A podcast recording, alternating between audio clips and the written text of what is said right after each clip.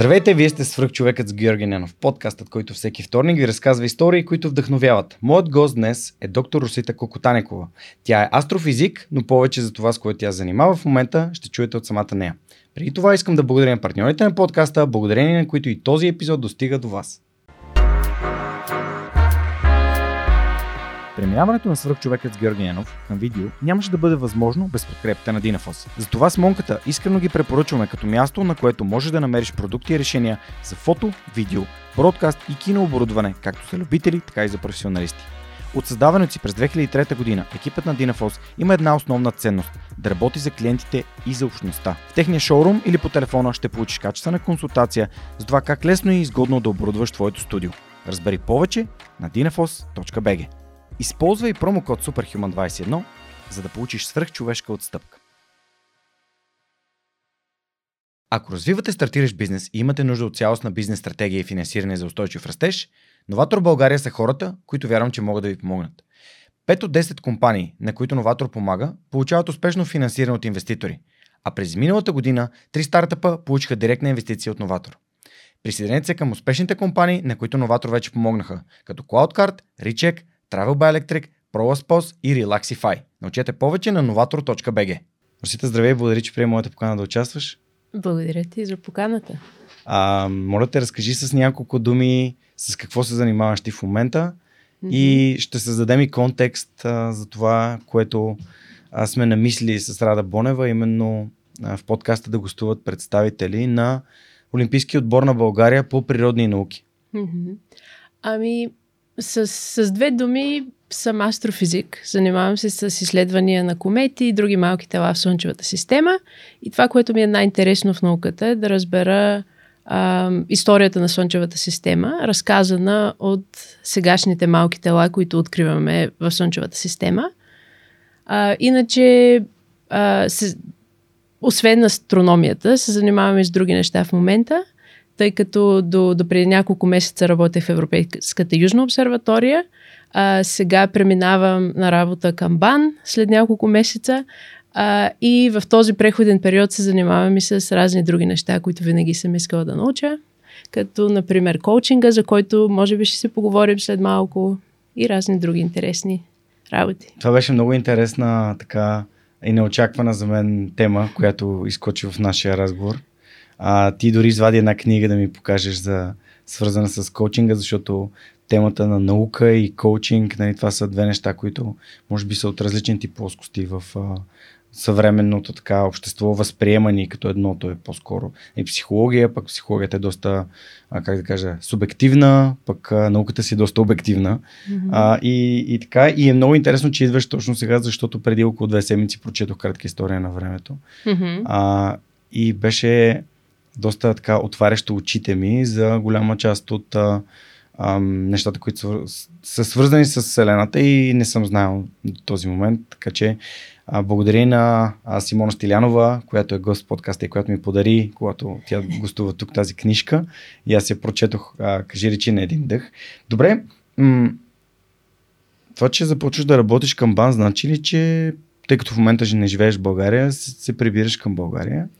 Ами не, за съжаление не значи това. За сега а, смятам да продължа да си работя от Мюнхен, където живея, mm-hmm. а, но да работя за бан и да отскачам от време на време. Тоест договор ще бъде да. на непълен договор. Да. Но допринасяш съзнанията си и предаваш нататък. Да, да, да, и с научните статии, които пиша, с проектите, в които участвам, се надявам по някакъв начин mm. да са от помощ към института и съответно и аз да, да да се облагодетелствам от хората, с които мога да общувам по-често в института. Едно от нещата, които пропуснахме да споменем е, че има астероид кръстен на твое име. да, има. Това беше като човек напише а, Русита Кокотанекова в а, YouTube, излизат някои интервюта, а включително едно, едно страхотно интервю за Рацио, в което става въпрос за миналогодишното издание на Ден на астероида. Mm-hmm и там разказваш за всъщност самия астероид. А, разкажи малко повече за това какво представлява, защото там нататък ще трябва да те върна в, още в училище да ми разкажеш къде идва любовта към това, с което се занимаваш. Ами астероида е едно много хубаво стечение на обстоятелствата. А, по принцип, хората, които се занимаваме в тази област, изследователска област, изучаване на малки тела в Слънчевата система, имаме една конференция, която се случва на всеки 3 години. И още като бях докторантка през 2017, mm-hmm. бях на, на първата си такава конференция за астероиди, комети и метеори. Тя беше в Уругвай и тогава разбрах, че на вечерята, на официалната вечеря на тази конференция, а, се раздават имена на астероиди. Тоест, а, някой те предлага на комитет, те оценяват дали имаш достатъчно заслуги и на тази вечеря се отпразнуват ново именуваните астероиди. И, и така го усетих като някакъв вид признание, че си част от общността. И от тогава почнах да си мечтая някой ден на мен да ми кръстят астероид. Имах късмет да ме предложат, но конференцията не се случи 2020 година. А, за съжаление, заради COVID, не се случи 2021 година, но колегите са решили, че е време да си кръстят астероидите. И излезе новина. Тя ме достигна докато си бях в България. Съвсем случайно прочетох а, а, обявата, т.е. съобщението, че са именували астероидите и разбрах, че има такъв и на мое име. Много се зарадвах, понеже е някакъв вид, т.е. вече ставаш част от клуба на хората в тая област, които си имат астероид. И това само за 3 години? Между двете конференции, реално да. погледнато. Да, да, да. Тоест в тези три години беше завършването на докторантурата ми, което си е някакъв вид скок в вече ставаш по-професионален астроном. А, Сръх човека под заглавието му е как да живеем живота на мечтите си и ти тук разказваш за една мечта, която се сбъднала толкова а, нали, бързо. За мен свръх човека е такава мечта, която просто се сбъдва, докато, mm-hmm. си, я, докато си я правя. А и вече сме над 300 епизода, така че ам, абсолютно съм поканил правилния гост, очевидно. Добре, а, това е страхотно. Поздравления. Ти си има около 40 българи, доколкото разбрах. 40? 40? Кол- колко българи има с има астероиди кръстените? Мисля, че няк... да, няколко десетки човека да. са. А, поставя въпрос за интервюто на Рацио, което... И, и съответно има и активни астрономи в момента. Да. Има известни личности, има астрономи, които вече не са действащи астрономи, т.е. заслужили българи, да, които са допринесли в тази област. И няколко в момента много активни изследователи на Слънчевата система, освен мен. Супер. Страхотно. Ами, добре, да се върнем в а, твоето детство и как а, м- кратко така пак а, вмъкване от мен, когато се подготвях за епизода, си казах, а тази фамилия ми е много позната от някъде, след което в едно от интервютата не нали, става въпрос за твоите родители. И си казах, ама Камен ми говореше за хора в Хасково, които са така са му помогнали нали, и са го провокирали да се занимава с а, астрономия. Дали пък това не е някакво съвпадение? И отворих записките си, понеже аз всеки един епизод, който записваме, го изслушвам, водя си записки по него и после на базата на записките правя, нали, така пускам поста във Facebook и а, в сайта на свърх човека. И там съответно в обявяването дори на епизода с Камен, там нали, са посочени твоите родители като хората, които са му така са го вдъхновили и са му посочили а, това нещо толкова интересно, от което да се занимава. Та, а, да, това очевидно са нали, твоята майка и баща. Да. А твоя, твоите родители, mm-hmm. майка и баща. Mm-hmm. Та, разкажи малко повече за това как човек израства в такива родители, в, в избира такава посока на, на развитие за себе си и как, mm-hmm. какво се случваше в твоята глава? Ами в моята глава нещата се случваха напълно естествено. Тоест аз съм отгледана в семейство, в което нормално на вечеря си говорим за небесни явления.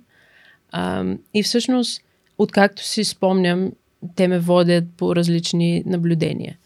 И така като поглеждам сега назад и, и като съдя по себе си и по другите им ученици, които са станали професионални астрономи, а и хора във всякакви mm-hmm. различни области, а, разбирам, че всъщност те са си вършили работата много добре, защото майка ми работи в астрономическата обсерватория mm-hmm. в Хасково, баща ми в планетариума в Димитровград и основното им занимание когато, когато аз бях малка, а и, в последните години, е те да запалват деца по астрономия в извънкласни дейности.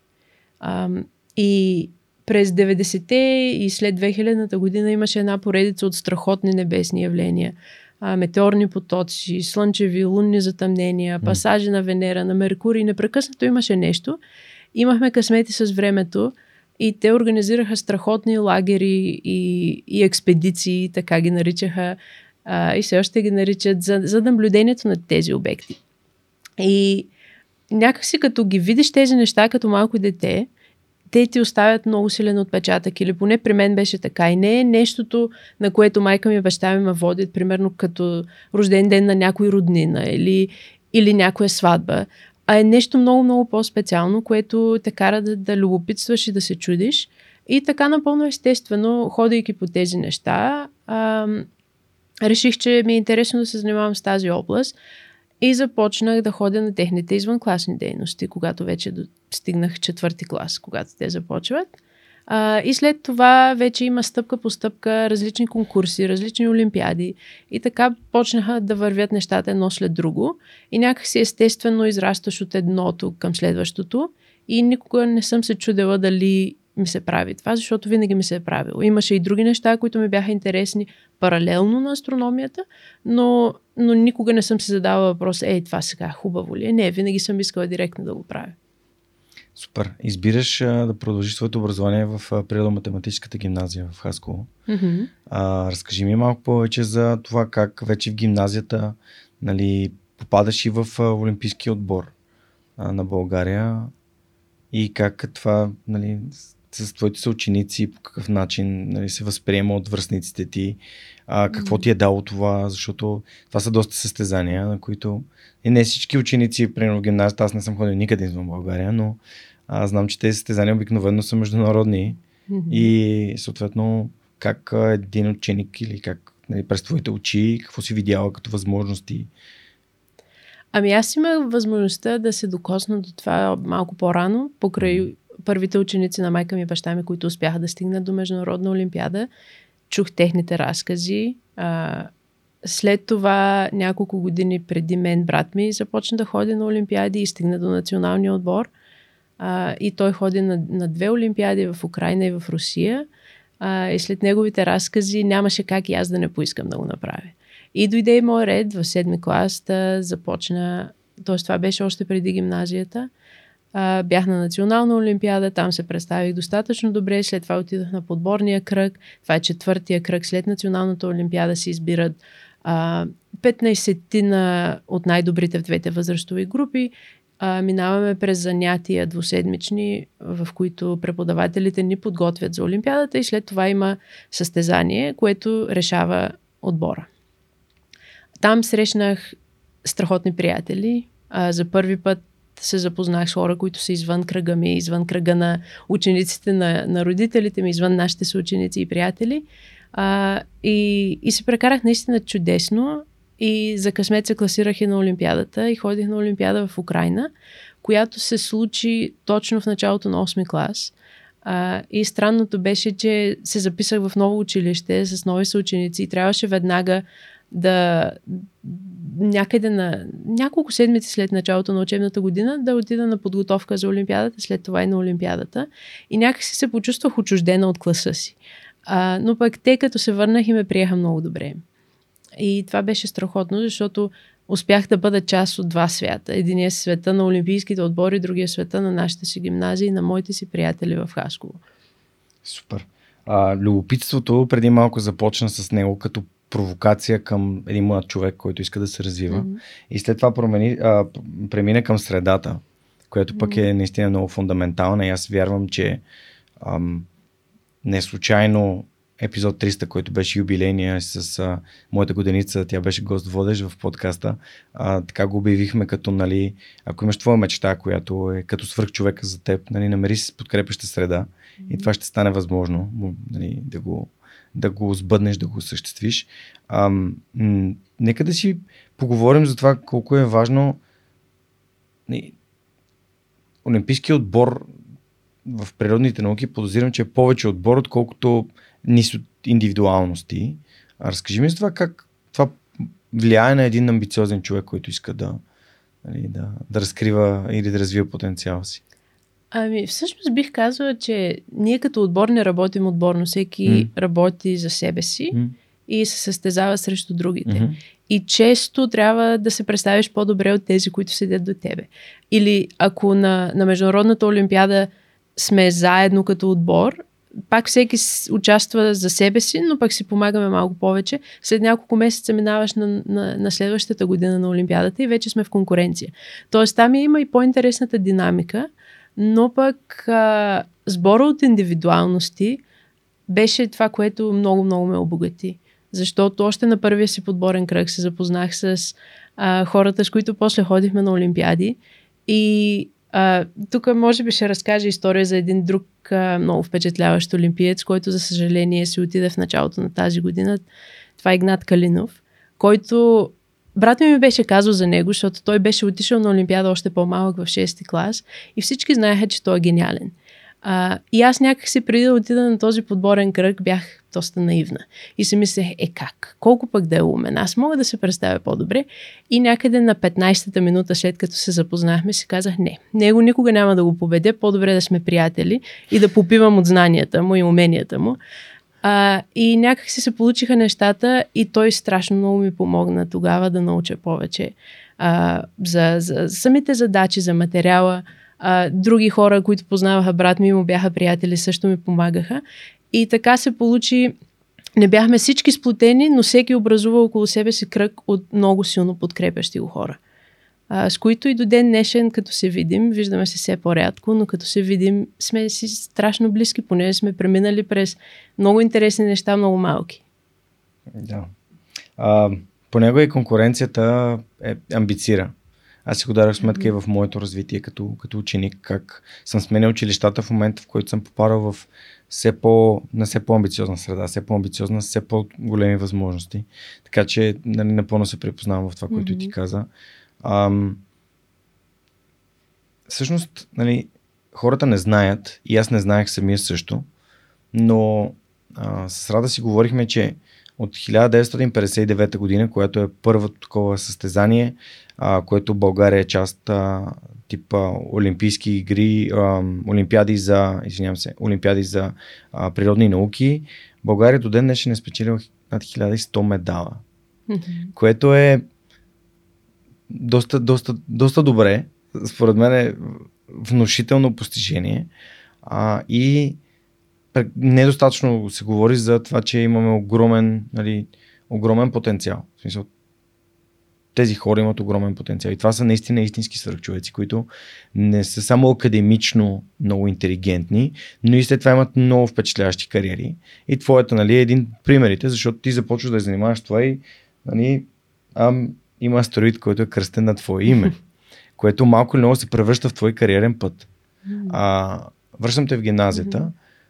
Кога реши, че това ще е науката, с която ще. Защото нали, едно е да участваш в състезание. Нали, има хора, които участват в Олимпийски игри по математика. Моите братовчеди са така, но сега, примерно, един ми братовчет а, се занимава с а, а, machine learning и artificial intelligence. Нали, машин, не знам как се превежда на български, изкуствен интелект mm-hmm. а, и е по-скоро девелопър. Да. Mm-hmm. Кога установи, че това е твоята кариера и твоя професионален път? А, мисля, че по-осъзнатото решение дойде а, с едни конкурси по астрономия. А, международният се казва Catch a Star а, и още се провежда. Българският му еквивалент беше Ловци на небесни съкровища. И всъщност тези конкурси изискваха разработване на научен проект. А, на ниво гимназия, естествено, но се изисква да направиш някакви експерименти, да ги опишеш, да създадеш вебсайт, в който да, да, да, да, да сложиш цялата тази информация. И дори мисля, че включваше и в някои етапи а, защитаване на този проект. А, и тогава всъщност а, майка ми не беше ръководител на отборите, в които аз очаквах. А, и тези занимания са много по-различни от олимпийските а, състезания, защото на Олимпиадата решаваш задачи, а, общо взето като задачите по математика в училище, но по-сложни. Mm-hmm. А, но типа упражнение е този. А, и се изискват определен тип умения, ефективно да си спомняш някакви неща, логическо мислене и т.н. В момента, в който започна да се занимавам с тези първи научни проекти а, за конкурсите, осъзнах всъщност, че те са много по-подобни на, на кариерата в астрономията, отколкото състезанията и олимпиадите. И тъй като бях част от олимпийските отбори и, както вече споменах, имаше много, много по-талантливи ученици от мене.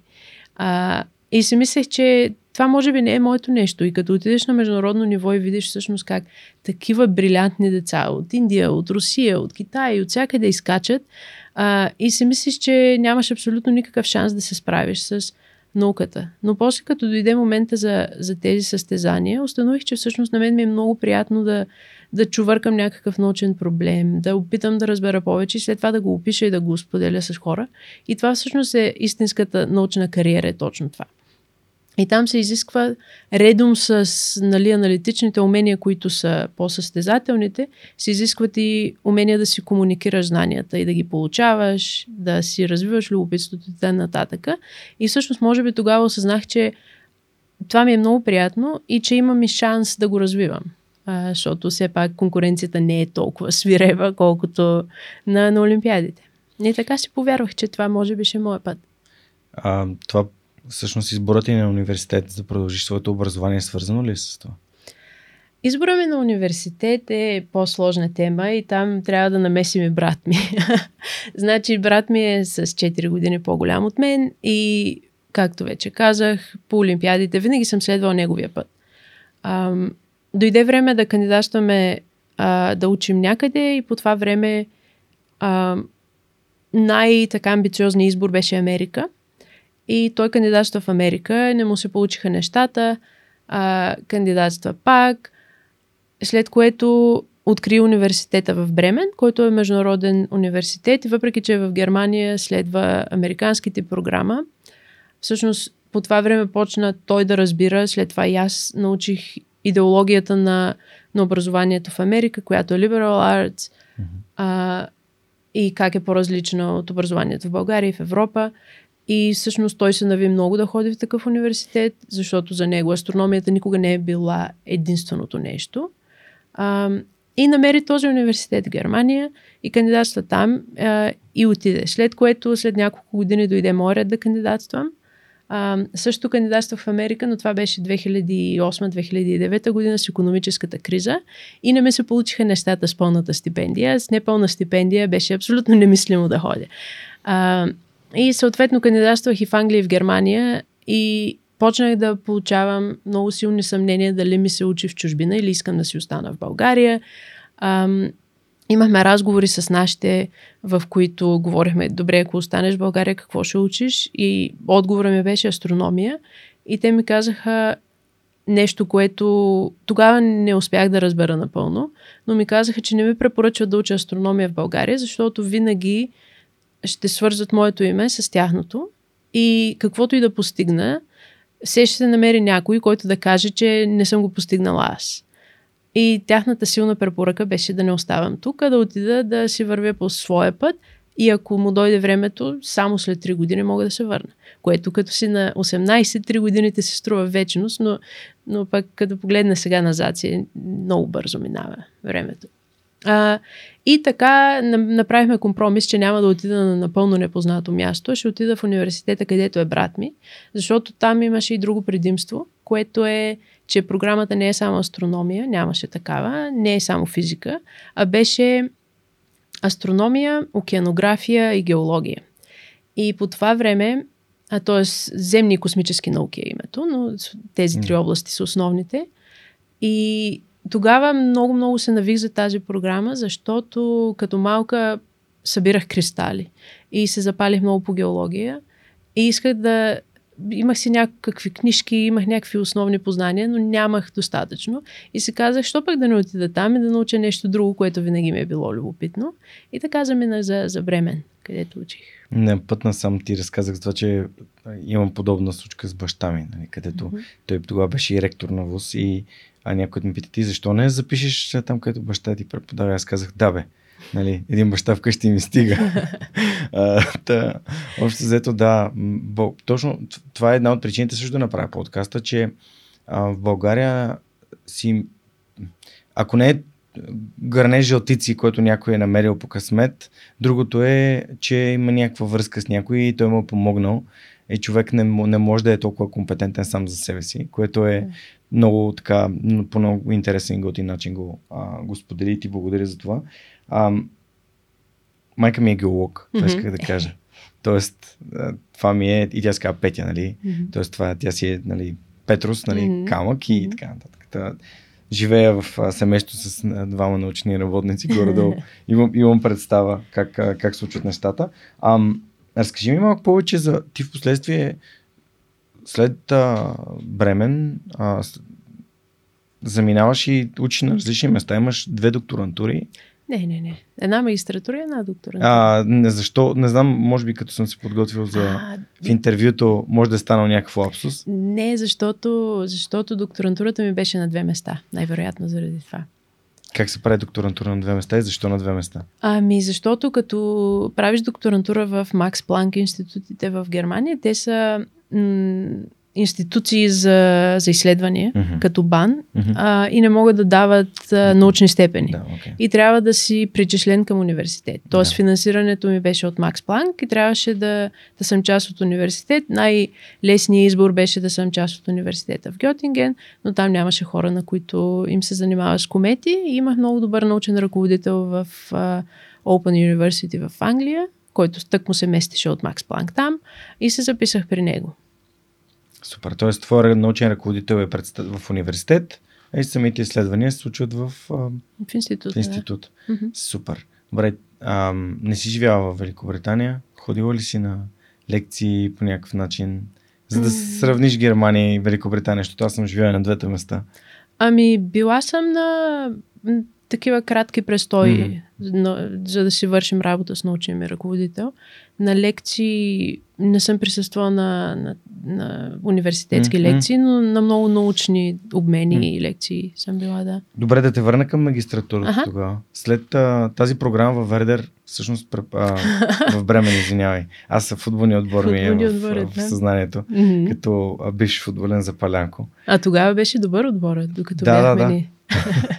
Съгласен съм. А, те мисля, че тогава станаха и някъде тогава станаха и шампиони за последно.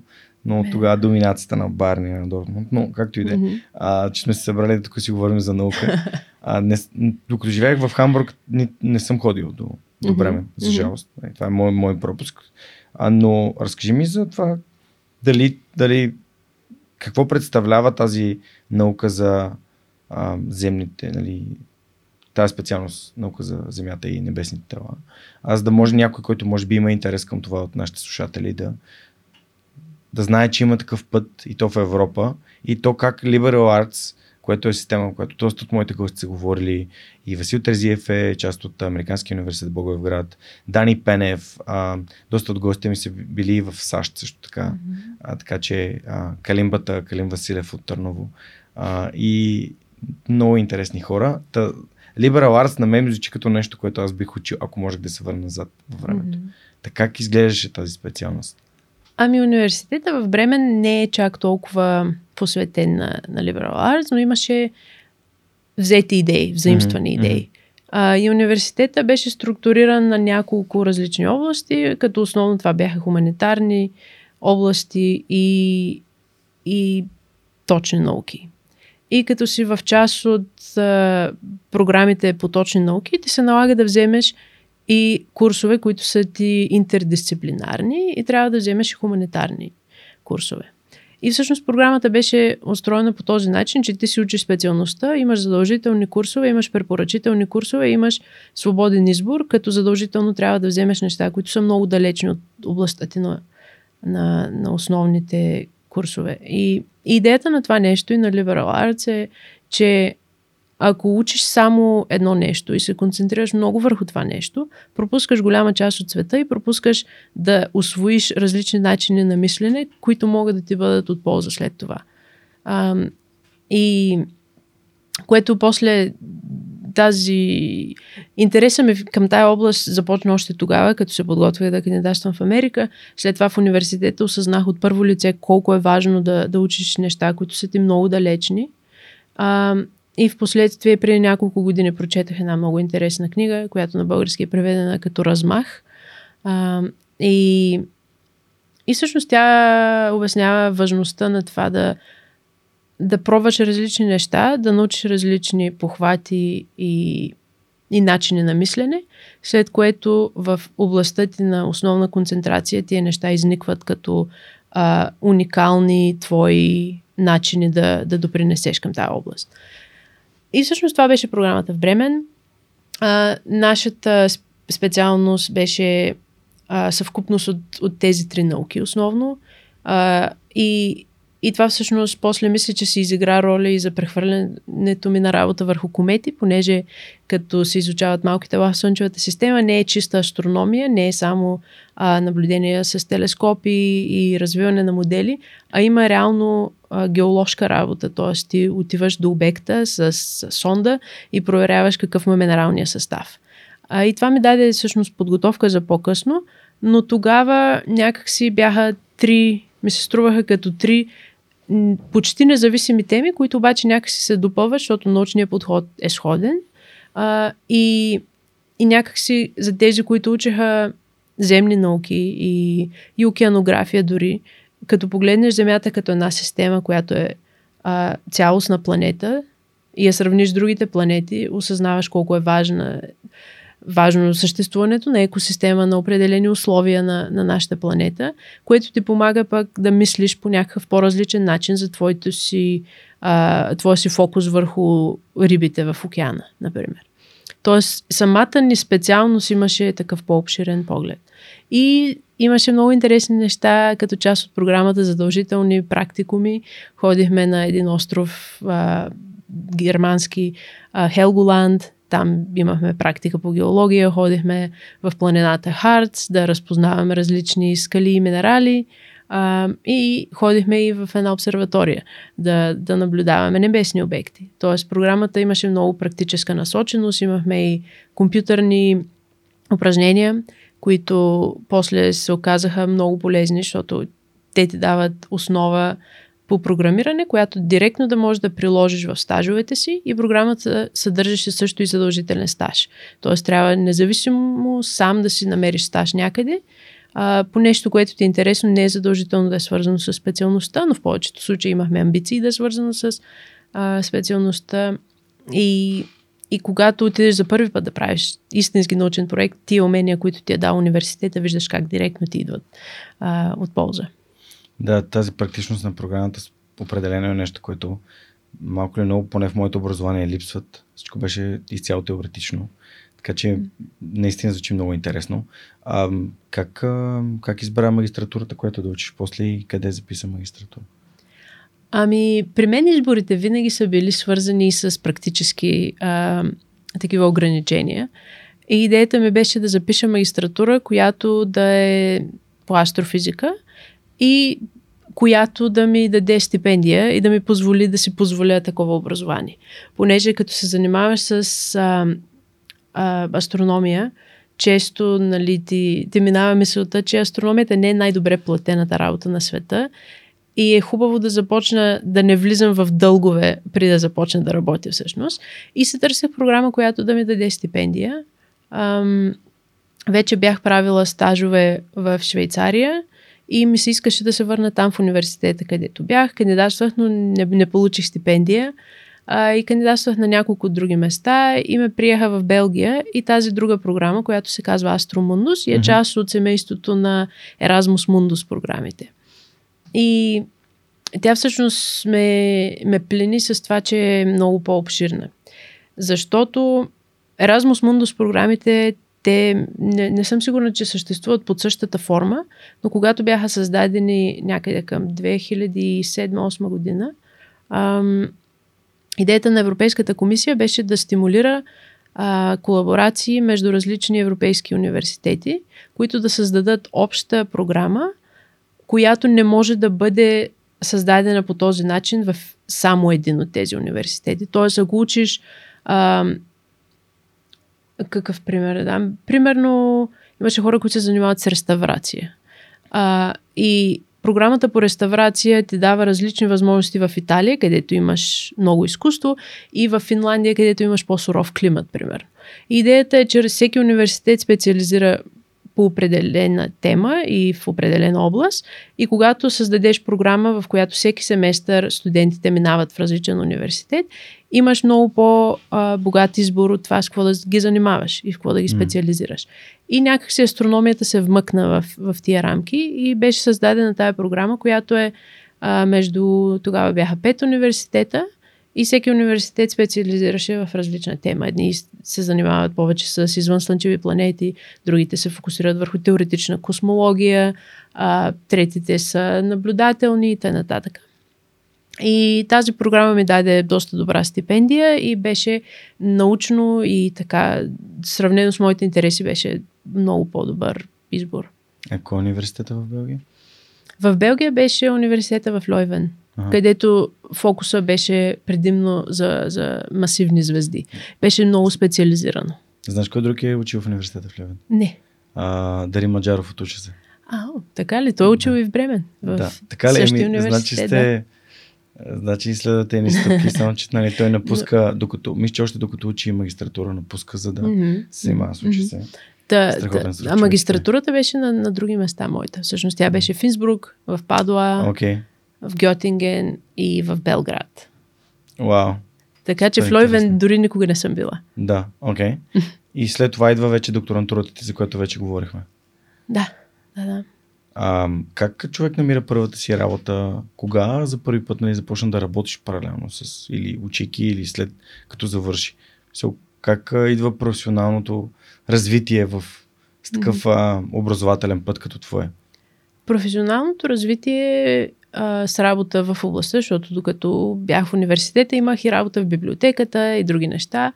А, но първата работа по астрономия дойде с тази, този задължителен стаж, който трябваше да се намеря. И тогава най-добрият съвет, който ми дадох хората, беше пишеш на много университети, свързваш се с професорите и казваш много ми е интересно, имате ли възможност за стаж. Ако е платен, още по-добре. А, и писах на няколко, където темите ми бяха научно интересни. Тогава нямах много широк поглед върху темите, но което ми звучи любопитно и, и така възможно да се свърши за... Да, т.е. да навлезеш в областта за няколко месеца. Писах на хората и ми отговориха от няколко места и накрая отидох на стаж в Швейцария.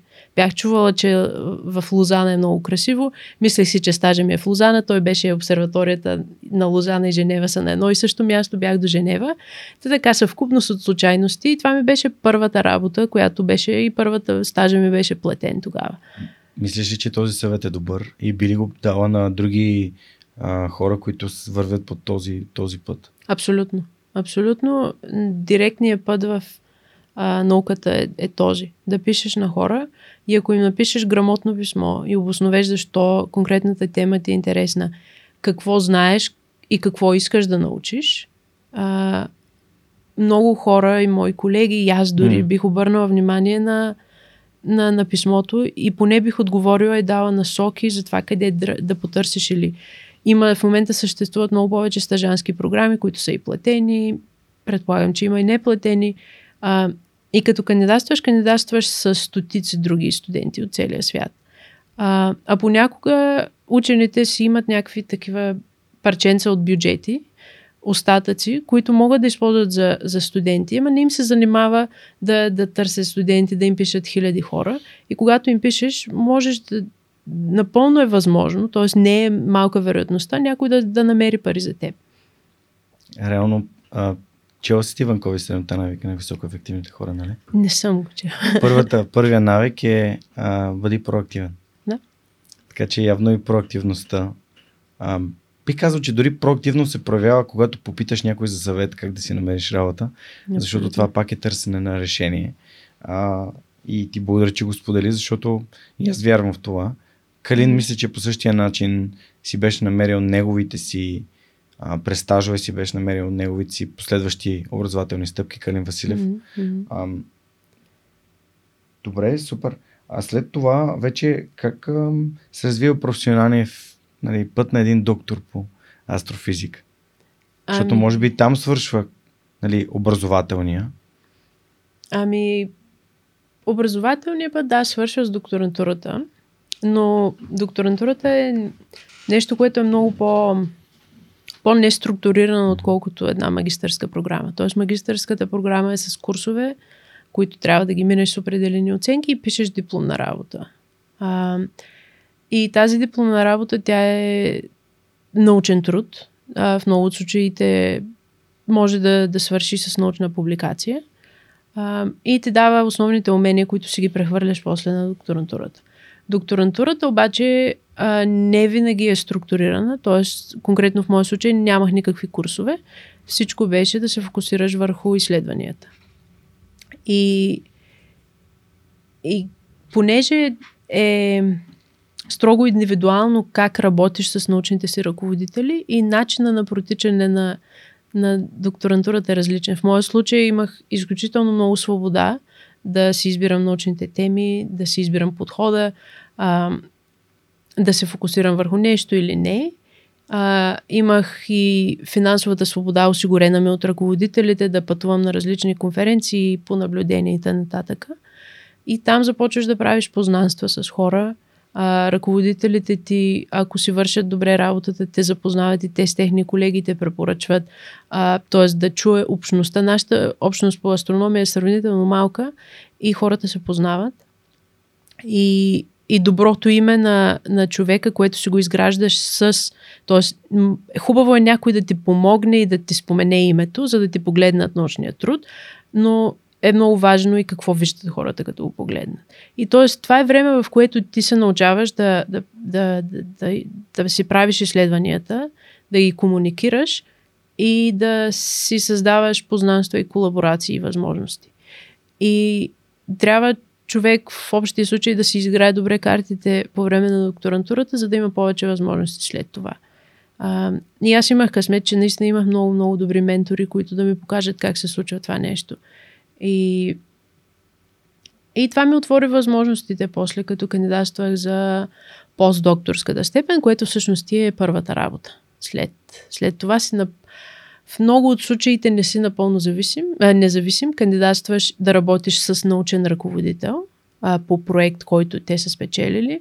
В моя случай а, се оказах на такава позиция, която ми даде абсолютно пълна независимост. Тоест имах 80% от времето си за мои си научни изследвания, които аз си решавам какви да са, без никакви насоки, което е, беше страхотно, но, но си има и своите трудности, защото пък оставаш за първи път напълно сам. И може Тоест, може и трябва да направиш много грешки, за да се научиш как се случват нещата. Дори в наука като астрономията може да направиш грешки. Мисля, такъв Разбира се, винаги да. правиш грешки. А, научно риска да, да направиш голяма грешка е по-малък, защото трудът ти минава през а, ръцете на други хора и те преглеждат научната стойност. Тоест там а, може да напишеш грешна статия, но тя няма да излезе. Да ако, ако вярваме на системата. Грешките, които имам предвид, са по-скоро стратегически грешки, а, на какво да наблегнеш, дали на създаване на контакти, дали на, на повече научни проекти, по-дълбоки, по-сложни, по-продаваеми и т.н. Това са грешките, за които говоря, защото все пак кариерата в науката зависи от много фактори и трябва, пак, пак ще използвам този израз, да си изиграеш картите добре, защото имаш всичко в ръцете си, но правиш някакви избори и решения непрекъснато върху какво да се концентрираш. И, и ако си по-млад и неопитен и ако нямаш ментори, които да те насочват в правилната посока, а, е сложничко. Супер. Значи си говорим за менторите. Как намираш менторите, които да ти помагат да взимаш правилни решения? Защото те решенията си твои, менторите са по-скоро хора, които те съветват и ти дават гледни точки, които може би не си стигнал до тях. Определено. Това е, това е работата на менторите. Ам, като се замисля по този начин, си мисля, че съм имала огромен късмет да попадна на ментори. Ам, моя принос е, че съм ги избрала. Тоест, в момента, в който ам, трябваше да си избирам докторантура, понеже тогава наистина имах, а, имах избор а, между няколко места. И, и се доверих на, на усещането си, че с този научен ръководител, при когото кандидатства в Гьотинген, искам и, и, и ще работя с него, защото кандидатствах на други места, с други проекти, други хора. И там усещането ми не беше толкова добро, че тези хора наистина ги интересуват да работят с мен. И, и в лицето на, на научния си ръководител Педро Ласерда а, усетих, че е човек, който би искал да ми помогне в моя път напред а, и човек, който всъщност би, би се радвал да съм част от екипа му. И се доверих на този избор, т.е. по случайност намерих човек, с когото искам да работя, но го предпочетох пред други хора. А, в момента, в който трябва аз да си избирам ментори, ми е много трудно да кажа, защото може би сега е момент в живота ми, в който трябва да го направя. А, но нямам, нямам рецепта, която да съм изпробвала. Тоест, начина по който аз намирам ментори е да, да общувам с хора, с които имам възможност да общувам и да искам да прекарвам повече време с тези, които, на които се доверявам и които ми дават знаци, че незадължително са най-успешния учен, незадължително са най- имат най-бляскавата кариера и най- най- най-силното финансиране в науката, са хората, на които най-много им пука за човешкия фактор и за твоето развитие. Тук, а, тук си записах, докато обясняваше, че е по-важно менторът ти да е точно като човек, да е подходящия човек, като mm-hmm. топлина и като общуване и като а, по-скоро не, не, не като ниво на, на, на наука и ти точно това, това описа. Много е важно, т.е. менторите са тия хора в живота ти, които ти стават като семейство, но си ги избираш сам.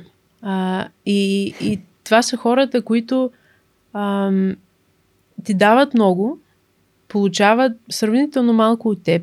А, и, и затова те трябва да бъдат общо взето всеотдайни и да, да са от типа хора, които искат да помагат. А, и това се усеща, според мен, много лесно в, в разговор. А, когато кандидатствах за докторантури а, ми, и всъщност и за позиции след това, а, някой много правилно беше описал, че позицията има няколко области, с които трябва да внимаваш. И това беше един от хората, с които не исках да работя, но дори той ми даде много добър съвет, че една докторантура се състои от темата, от мястото, на, кое, на което я правиш, т.е. физически къде си, и от хората, с които работиш. И ако едно от тези неща не ти пасва, няма да, е, няма да е толкова балансирано и добро и трябва всичко да си падне на мястото, за да си щастлив докторант. Ам, и при мен има възможността да направя компромис с темата, за да, за да ми пасват хората и мястото. Всъщност това беше избора, който направи, защото преди да започна да се занимавам с комети, всичките ми стажове и научни, т.е. дипломни работи бяха за а, галактични ядра, черни дубки, галактични купове. И изведнъж ми се отвори възможност да кандидатствам за позиция за комети. А до тогава си мислех, че всичко за Слънчевата система е напълно ясно. И се зачудих защо трябва да изучаваме комети, но ми хареса човека, хареса ми мястото и реших да се задълбоча и да проверя дали пак темата е нещо, с което мога да направя компромис. А тя се оказа страхотна. Че, късмет. А скажи ни малко повече за кометите това. ами, кометите са много красиви обекти. А, това е, ако, ако някой ме пита, това е първото нещо, което ще кажа, защото кометите са всъщност а, а, опашатите звезди, тъй наречени. Ако някой има късмет да види, знае колко са красиви, защото те са концентриран обект, ярък, който има опашка от прах на небето. А, и гледката към една комета, колкото и да е малко, е много впечатляваща, понеже е, опашките са много ефирни, наистина красиви. А, и т.е. самата гледка към кометите е пленяваща. Като малка, мисля, че бях виждал няколко комети, имахме късмет а, през тези години, че просто се случиха, защото там е на късмет работата. Те големите комети, които се виждат с просто око или с малки телескопи, са една на 10 години, примерно. Това е статистиката. Ам, и тогава някакси, понеже първите обекти, за които ти разказват и в училище, и в кръжоците на майка ми и баща ми, са обектите от Слънчевата система. И си мислех, че за тях всичко не е ясно, понеже за тях съм чувала най-простите неща. И колкото повече се задълбочавах, в изучаването на кометите, разбрах, че те са изключително сложни. А, механизмите, чрез които а, праха излиза от ядрото на кометата, за да стане на тази красива опашка, всъщност не са напълно обяснени и са наистина тема на, на научни трудове, които все още спорят един с друг. И другото по-интересно за тях е, че те всъщност са, по моето виждане, едни от те обекти, които носят белезите от всички етапи на развитието на Слънчевата система, от образуването и до наши дни, което е изключително ценно, защото ако успеем да ги разберем, откриваме как се образува Слънчевата система и не само това, понеже кометите съдържат много лед, а, през голяма част от предходните 10 години се смяташе, че кометите са доставили земята, водата на Земята. В момента по-скоро клоним към идеята, че Земята си е съдържала малко вода, а кометите заедно с астероидите са донесли вода. Тоест в момента вярваме, че астероидите и те съдържат вода, което е още по-интересно, понеже си мислим, че тия неща са ни скали, които са в космоса и те могат да се окажат много полезни, особено за водно гориво. А, освен за всякакво друго минно дело на комети, за което се говори, най-ценният им ресурс всъщност може да е съдържанието на вода. И това, че те съдържат вода, ги приближава към кометите. Тоест, разликата между комета и астероид, може би това трябва да кажа, за да, за да стане ясна, по-ясна историята, е, че кометите са обекти, които съдържат много лед и като се приближат близо до Слънцето, почват да сублимират. Тоест, налягането е ниско и вместо да се изпарява, директно се получава от твърдо в газово, газово а, агрегатно състояние а, и, и се изхвърлят материала. Изхвърлят и газ и прах. Астероидите са много по-бедни на, на ледове и колкото и да са близо до Слънцето, се смята традиционно, че не се изпаряват и не губят никакъв материал. И се смятат за изключително скучни традиционно. Но границата между тези обекти в момента се слива и там е интересна а, научната област, за да разберем как да ги разграничим. И това разграничаване вече ни дава много а, познания за историята на Слънчевата система, за образуването и т.н. Но с две думи, кометите са красиви, научно са интересни и са полезни, за да разберем всъщност историята на Земята и що на Земята има вода и съответно живот. Много интересно накараме да се замисля, защото нали, не се бях замислил откъде дошла водата на Земята и че всъщност ако подхождаме от към големия взрив, нали, концент... хипотетично, нали, да се създаде тази маса, земна маса. А нали, за да се създаде земната маса, вода трябва да фигурира или като лед, или в някакво друго състояние, за да, нали, да се стопи и да се превърне в, в океаните.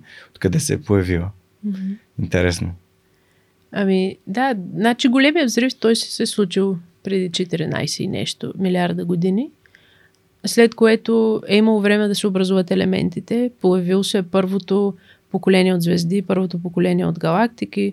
А, в звездите са се образували елементи. При смъртта на, на една звезда се получават още по-тежки елементи. А, и така се е появила Менделеевата таблица с общо взето с първото поколение звезди, които сега, между другото, ще имаме възможност да наблюдаваме с Джеймс Уеб, който стартира наблюденията си тая седмица. А, и нашата звезда не е от първото поколение звезди, тя вече е от по-късната еволюция и се е образувала преди а, по-малко от 5 милиарда години а, от а, облак от газ и прах. И в този облак от газ и прах се съдържат всички елементи, които в момента са а, в Слънцето, в планетите и съответно и на Земята. И Земята като планета, която се образува близо до Слънцето, се смята, че е била толкова близо до Слънцето, че не може да задържи вода в себе си. И всичките по-такива на летливи елементи са във външните части на Слънчевата система. И се смята, че много от теориите твърдят, че Земята е била напълно суха планета и всичката вода е била доставена по-късно. А, чрез комети и астероиди. А, но съответно има геолозите почват да откриват начини а, и, и свидетелства, че може би Земята си е събрала и си е скрила някакво количество вода а, в недрата, които после са стигнали на повърхността. Много интересно. А, по принцип ти каза, че тук използва няколко пъти нали, съвременната наука е стигнала до или какви си хипотези. А, спомням си, че когато аз бях в училище и по природознание, mm-hmm. учихме, че Плутон е нали, най-малката част от а, Слънчевата система, най-малката планета mm-hmm. в Слънчевата система. В днешни дни по Слънчевата система свършва до Нептун. Mm-hmm. А и Плутон не се смята, смята, за, смята за планета, част от Слънчевата система. А, нали, и това е само за, да кажем, 20-25 години нали, mm-hmm. разлика. А, и понеже ти си ми под ръка, uh-huh. Разкажи малко повече за това как, а, какво се случва в науката, да си кажеш, добре, ние го мислихме това за планета, ма то не е планета. Mm-hmm. И, и махаме го от Слънчевата система. Ами, това е всъщност темата, по която много обичам да говоря.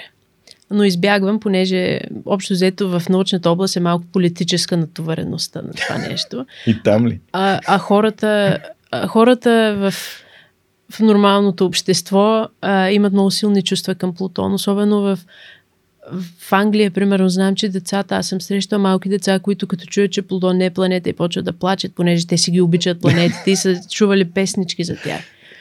Та всъщност... Имаше едно куче, което се казваше Плуто, нали? смисъл, да, което да. кръстено очевидно на, на планета. А, историята е следната. А, Плутон, т.е. твърдението, че Слънчевата система свършва с Нептун, а, е, не е вярно. Защото с Нептун свършват а, планетите. Планетите, да, Тоест, да, да. Тя е последната планета, Слънчевата система се разпростира. My bad. Няма, няма нищо. Това е много, много приятно, т.е. много приятна грешка, защото ми дава възможност да, да изкажа всъщност колко е важна частта от Слънчевата система, а, която съдържа Плутон. И до някъде до към 90-та година, до към времето, в което съм се родила, а, Плутон е, е единственият обект, който е бил познат след, а, след Нептун, след орбитата му. И много хора са се задали въпроса, добре, след като е образувано едно такова малко тяло, което е на доста странна орбита, под наклон, всички други са горе-долу в равнината, на която е и земната орбита, Плутон е наклонен, а, освен това е много мъничък. И, и не са могли да си отговорят защо се образува едно малко тяло, а няма други, що не ги познаваме, дали просто не сме търсили. А, и един екип от, от Америка, в този момент са били в Хавай, Дейв Джуит, а, е решил, че той ще си краде наблюдателно време, за да търси такива обекти. Защото наблюдателното време за да го получиш, се кандидатства по определен проект. Тоест аз отивам, а, е, веднъж годишно има обявено време и те кандидатстваш, искам 10 часа на този телескоп, за да наблюдавам тази комета и да измеря тази спектрална линия, за да разбера еди какво си. И много обоснован научен проект. Инак няма да ти даде това ценно време. Той обаче е кандидатствал за други проекти и е използвал времето да търси а, други плутони, все едно.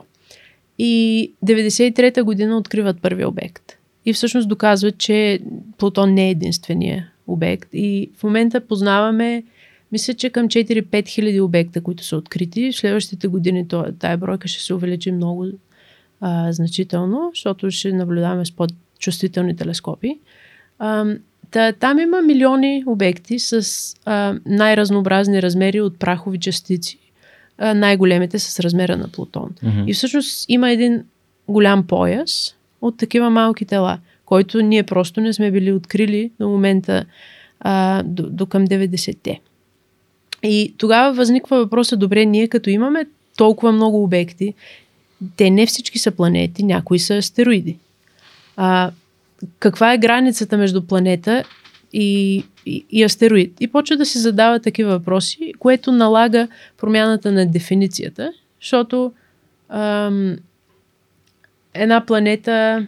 Ам, всъщност, основният довод е, а, че инак трябва да кръщаваме поне още десетина други обекта и Плутон не е уникален сред тях, защото той да има име а, и да е там. И, и хората много се натъжават, че Плутон е бил планета, а вече не е. А, аз винаги казвам, че Плутон е много по-щастлив сега, защото си има супер много приятели, които ги познаваме и те си имат имена и са планети джуджета, които са изключително интересни и те имат а, геоложки активни а, процеси, които можем да изучаваме, но вече не е сам. Тоест, Всъщност, Плутон е страшен късметлия, защото без а, съвременна техника е успян да бъде забелязан. Да. Което е много яко. И всъщност това да те питам за орбитата, защото описа, че не е като на другите планети орбитата. А, това значи ли, че той заедно с другите планети джуджета, те си по-скоро самия пояс има някаква, нали, някакъв начин на придвижване mm-hmm. в Слънчевата система, защото нали, планетите очевидно те се движат около Слънцето, което има някаква притегателна сила към, към mm-hmm. тях. Та, тези обекти, те би трябвало и те да обикалят около Слънцето по друга тяхна си орбита. Да, да, точно така. Значи, като се образувал този облак от газ и прах, който е направил mm. планетите и Слънцето, а, при завъртането му, той с времето се сплесква и става в една равнина. Да. И планетите затова са образувани в тази равнина. А, тези малки тела, които в момента са в пояса на Кайпер, около, mm-hmm. така се нарича този пояс, около, около Плутон, ам, те са образувани също в същата равнина, но след това тяхната динамична история е много по-различна. Mm-hmm. Защото с, се е получил един период на, на разпиляване на обектите в Слънчевата система, защото планетите са почнали да мигрират, т.е. изхвърля се газа от Слънчевата система, на тях им става по-лесно да, да се движат, някои се мърдат към Слънцето, а, почват да взаимодействат с все повече малки тела, въпреки че едно малко тяло взаимодейства с огромна планета, с натрупването Юпитер и другите планети са се раздалечили една от друга и са успели да изхвърлят много от тези малки парченца, които не са влезнали в състава на планетите извън Слънчевата система. А, а някои са попаднали след последната планета т.е. на стабилни орбити след Нептун и това е съвременния пояс на Кайпер. Но понеже динамичната история е толкова интересна, от равнината са били изхвърлени на орбити, които са малко наклонени mm. от равнината и са малко по-елиптични, понеже орбитите на планетите са сравнително а, близки до кръг, те са елиптични, но са близки до кръг, а тези са по-издължени заради гравитационното взаимодействие. А, аз съм много така надъхан от а, някои книги, които наскоро нали, миналата година четох на Анди Уер mm-hmm. Hail Mary Project, не знам дали ти mm-hmm. е попадала и беше супер интересно за мен, защото а, знам, че а, той е един от а, писателите, които пишат с много голям ресърч. Mm-hmm. И знам, че нещата, които той пише, те са а, възмо... за науката са възможни. Мисъл, а той е, той е стар, по-скоро сай, отколкото фай, нали? Mm-hmm. Science fiction, по-скоро нау, нау, научно Възможно, но нали, дали, дали би се случило, това е друга, друга тема на разговор. А, и много ме, много ме вдъхновят неговите книги, много ми е интересен. А и още повече знам, че той е програмист и се занимава с компютърни игри, което си е моето хоби. А, чела ли си книгата? Четох я точно преди да си дойда. Така ли? Преди хареса ли седмици. Страшно много ми хареса и мен ме вдъхнови да, да. Да, да, да работя по научни проекти, между другото. Защото начина му написане мислите на, на, на главния герой, mm. които той споделя, са някакси съвкупност от малки решени задачки. Тоест той си поставя задачка сега тук това ще го направи и го прави mm-hmm. и обяснява процеса и това нещо според мен ми включва центъра в мозъка, който ми казва и аз искам да решавам такива задачки, дай да седна да свърша нещо. Винаги ми е било интересно как, как един човек, който е учен и който се занимава с а, а, астрономия би, би приел такъв тип литература и дали наистина това, което се твърди, защото знаеш, че маркетинга е до голяма степен работещ, ето как маркетинга на Плутон, mm-hmm. който е по-скоро изграден на базата на възприятието на хората към него, а, как, как въздейства. По същия начин и ние можем да твърдим много неща за нашите книги, но те да няма как някои от тези неща да бъдат а, възможни. Mm-hmm. А, да, ми, затова ми беше интересно. Mm. Като видях как се усмихваш и викам сигурно си чела. Та... Ами, тази книга специално аз гледах интервю с него. Mm-hmm. А, и той е изследвал най-много нещата, за които пише. И наистина, а, според, а, според това, което чух а, и прочетох mm-hmm. в книгата, нещата са теоретически възможни, т.е. те изискват съществуването на, да не, да не правя спойлери на книгата, mm-hmm. но, но това още е в началото, където се изисква съществуването на биологически вид, който може да, да, да се храни с светлина и да съдържа в себе си страшно много енергия.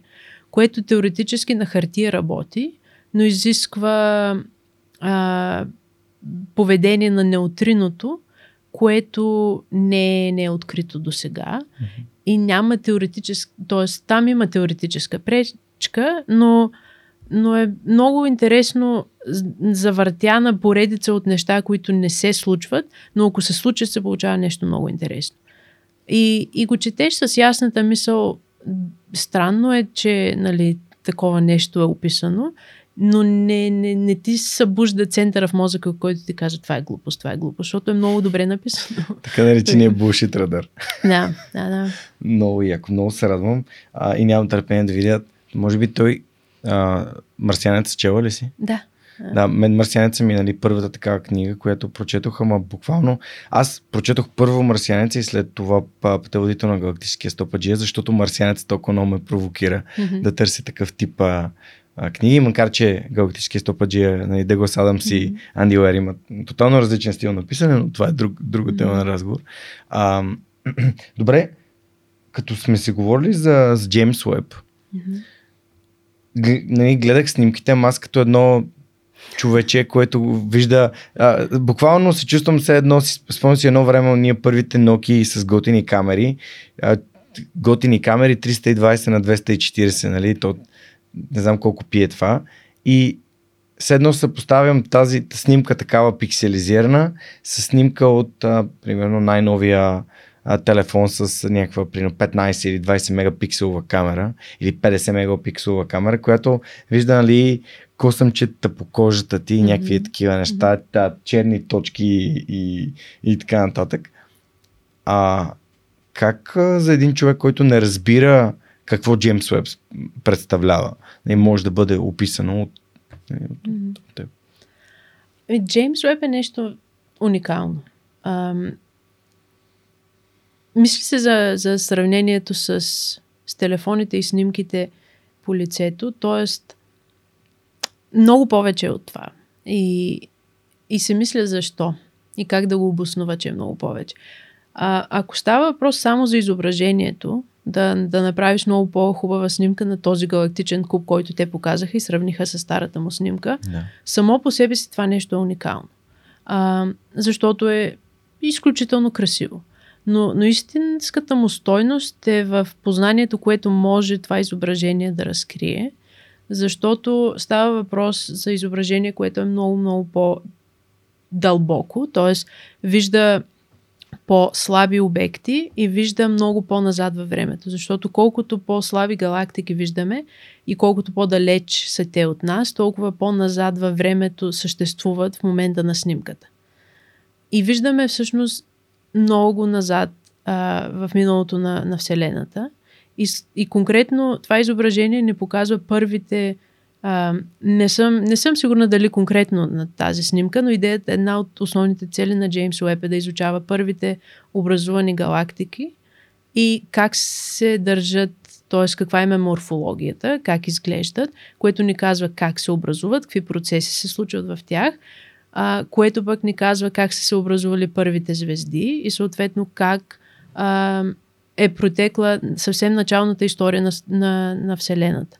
И това ни е абсолютно безценно, защото а, от него зависят теориите, а, как е започнало всичко, защото като приемаш, че нещо се е случило по един начин в миналото и тръгнеш да вървиш напред, той ти предсказва какво очакваш да видиш сега. И, и всъщност, имайки по-добра теория за, за, за това какво се е случило в началото, това ни помага да разбираме и какво се случва сега. От друга страна, Джеймс Уеб е значително по-голям от другия космически телескоп, Хъбъл, а, и, и е в различна дължина на вълната. Т.е. там виждаме а, по-скоро към инфрачервената област. Изображенията, които те ни показаха на, на прес-релизите, бяха м- по-така визуално интересни, но ако гледаме чисто научно на, на резултатите, които се очакват от JWST, са а, по-скоро а, не толкова красиви изображения, колкото да речем конкретно в Слънчевата система, като наблюдаваме в инфрачервената област, а, ни е много по-лесно да засичаме молекулите на вода. Т.е. като наблюдаваме комети, можем да им разберем съдържанието много по-добре. Можем директно да определим а, дали кометите имат воден състав, който съвпада с този на Земята. Тоест, това е пример за едно от мал...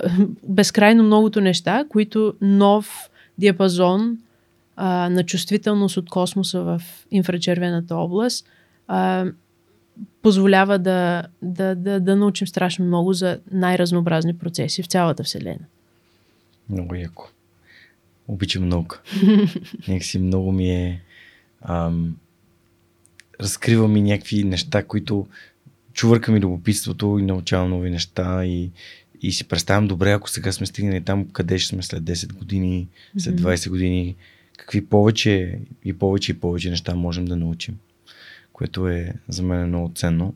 И, и затова нали, съм, съм фен на науката. Нали, това е нещата, които виждам и обективно нали, са разбрани и са разтълкувани. Естествено, тя науката и се развива, както стана ясно, mm-hmm. както с това Плутон как отпада от списъка с а, планетите и става планета чужия, например. Mm-hmm. Така че много ти благодаря, че разказа. А, и сега сещам, че нашите приятели от SMS Bump имаха такъв въпрос, свързан с Джеймс Уеб. Може би сега е точният момент да зададем техните въпроси. Mm-hmm. Само да си ги отворя. А, така, прекрасно. Ето първият въпрос от Мария е именно за Джеймс Уеб. А, какво ти направи най-голямо впечатление от снимките на Джеймс Уеб? Ако вече си отговорила на въпроса, нали... Ам...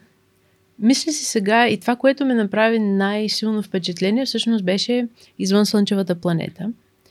Защото там показаха спектралния, т.е. химическия състав на атмосферата на една звезда, която мина, на една планета, която минава пред звездата. Тоест, ние така наблюдаваме извън Слънчевите планети. А, един от методите е чакаме да се случат на орбитата си, да минат пред нас и ние засичаме, че светлината на звездата е намаляла, защото я засенчва планетата пред нея. И това се нарича тъй наречения транзит. А, и светлината, блокирана от планетата, не позволява да видим какъв е химичният състав на атмосферата на тая планета, но трябват изключително чувствителни инструменти. И Джеймс Уеб е точно този инструмент, който може да позволи на хората да засичат а, вода в атмосферата на планети, което пък е изключително вълнуващо, защото, на, както се говори и в книгата Хейл Мери, съществуването на, на биологични видове без вода а, не е установено. Тоест не знаем как може да работи това нещо и ако търсим живот в Вселената, го търсим там, където има течна вода.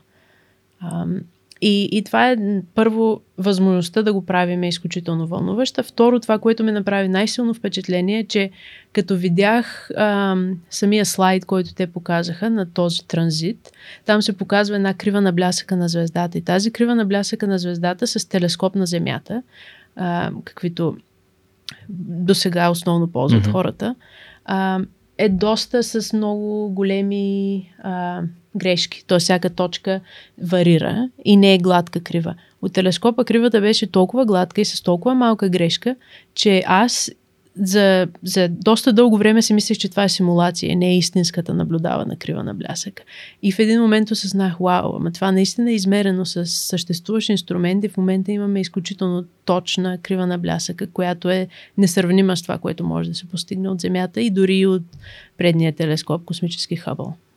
Впечатляващо. Вау. Много яко. А, добре, после ще те питам дали има същества, които живеят в Вселената. А, има ли бъдеще астрономията в България? А какви позитивни промени се случват? Разкажи ни за някой интересен проект. Пита Вики. А, астрономията в България има бъдеще, защото има много силно минало. За силното минало може да благодарим на социализма и на цялата, цялото космическо състезание, защото е положило основите на, на, на много солидна наука в България. България е разполагала а, преди края на социализма, че дори 90-те години с двуметров телескоп, който тогава е бил общо взето на, на световно равнище и е бил изключително ценен. Двуметровият телескоп продължава да бъде много ценен и има инструменти, които работят. А, колегите от БАН, които се занимават, които основно ръководят дейността на обсерваторията, Тя е работ- Роженската. Роженската. А, работят с а, учени от, основно от Европа, а, но и от, от цял свят, като тези наблюдения са си ценни и, и важни. А, тоест, в момента имаме много силни основи, има и много силни затруднения, които са през последните 30 години финансирането за наука в България беше пократително Мгм. и колегите, които а, през цялото това време са продължили да, да се занимават и да поддържат астрономията в България и да поддържат обсерваторията, са положили наистина нечовешки усилия за това нещо и много лични лишения. Мгм. И в момента, заради тяхното упорство, в, в, има възможност, благодарение на новото финансиране, да се изградят а, наистина а, проекти на световно ниво. Мгм. Тоест, имаме инфраструктура, има съществуваща структура в България в БАН, която е за научни изследвания. В момента започва да има и финансиране. Не знам, Камен, дали успя да разкаже в подкаста или тогава още нямаше, но той е един от а, светлите примери на хора, които са спечелили проекти, с които успяват да развиват инфраструктура и да, да финансират себе си и други колеги в института, така че да се прави наука наистина на световно ниво. И, и тези фактори съществуват. Съществува и човешкия фактор, защото много от нас, а, нали, които сме запа- запалени по астрономия, сме учили и специализирали в чужбина. Мгм. И в момента все повече от нас поглеждат към България и искат да допринесат и да помогнат с нещо.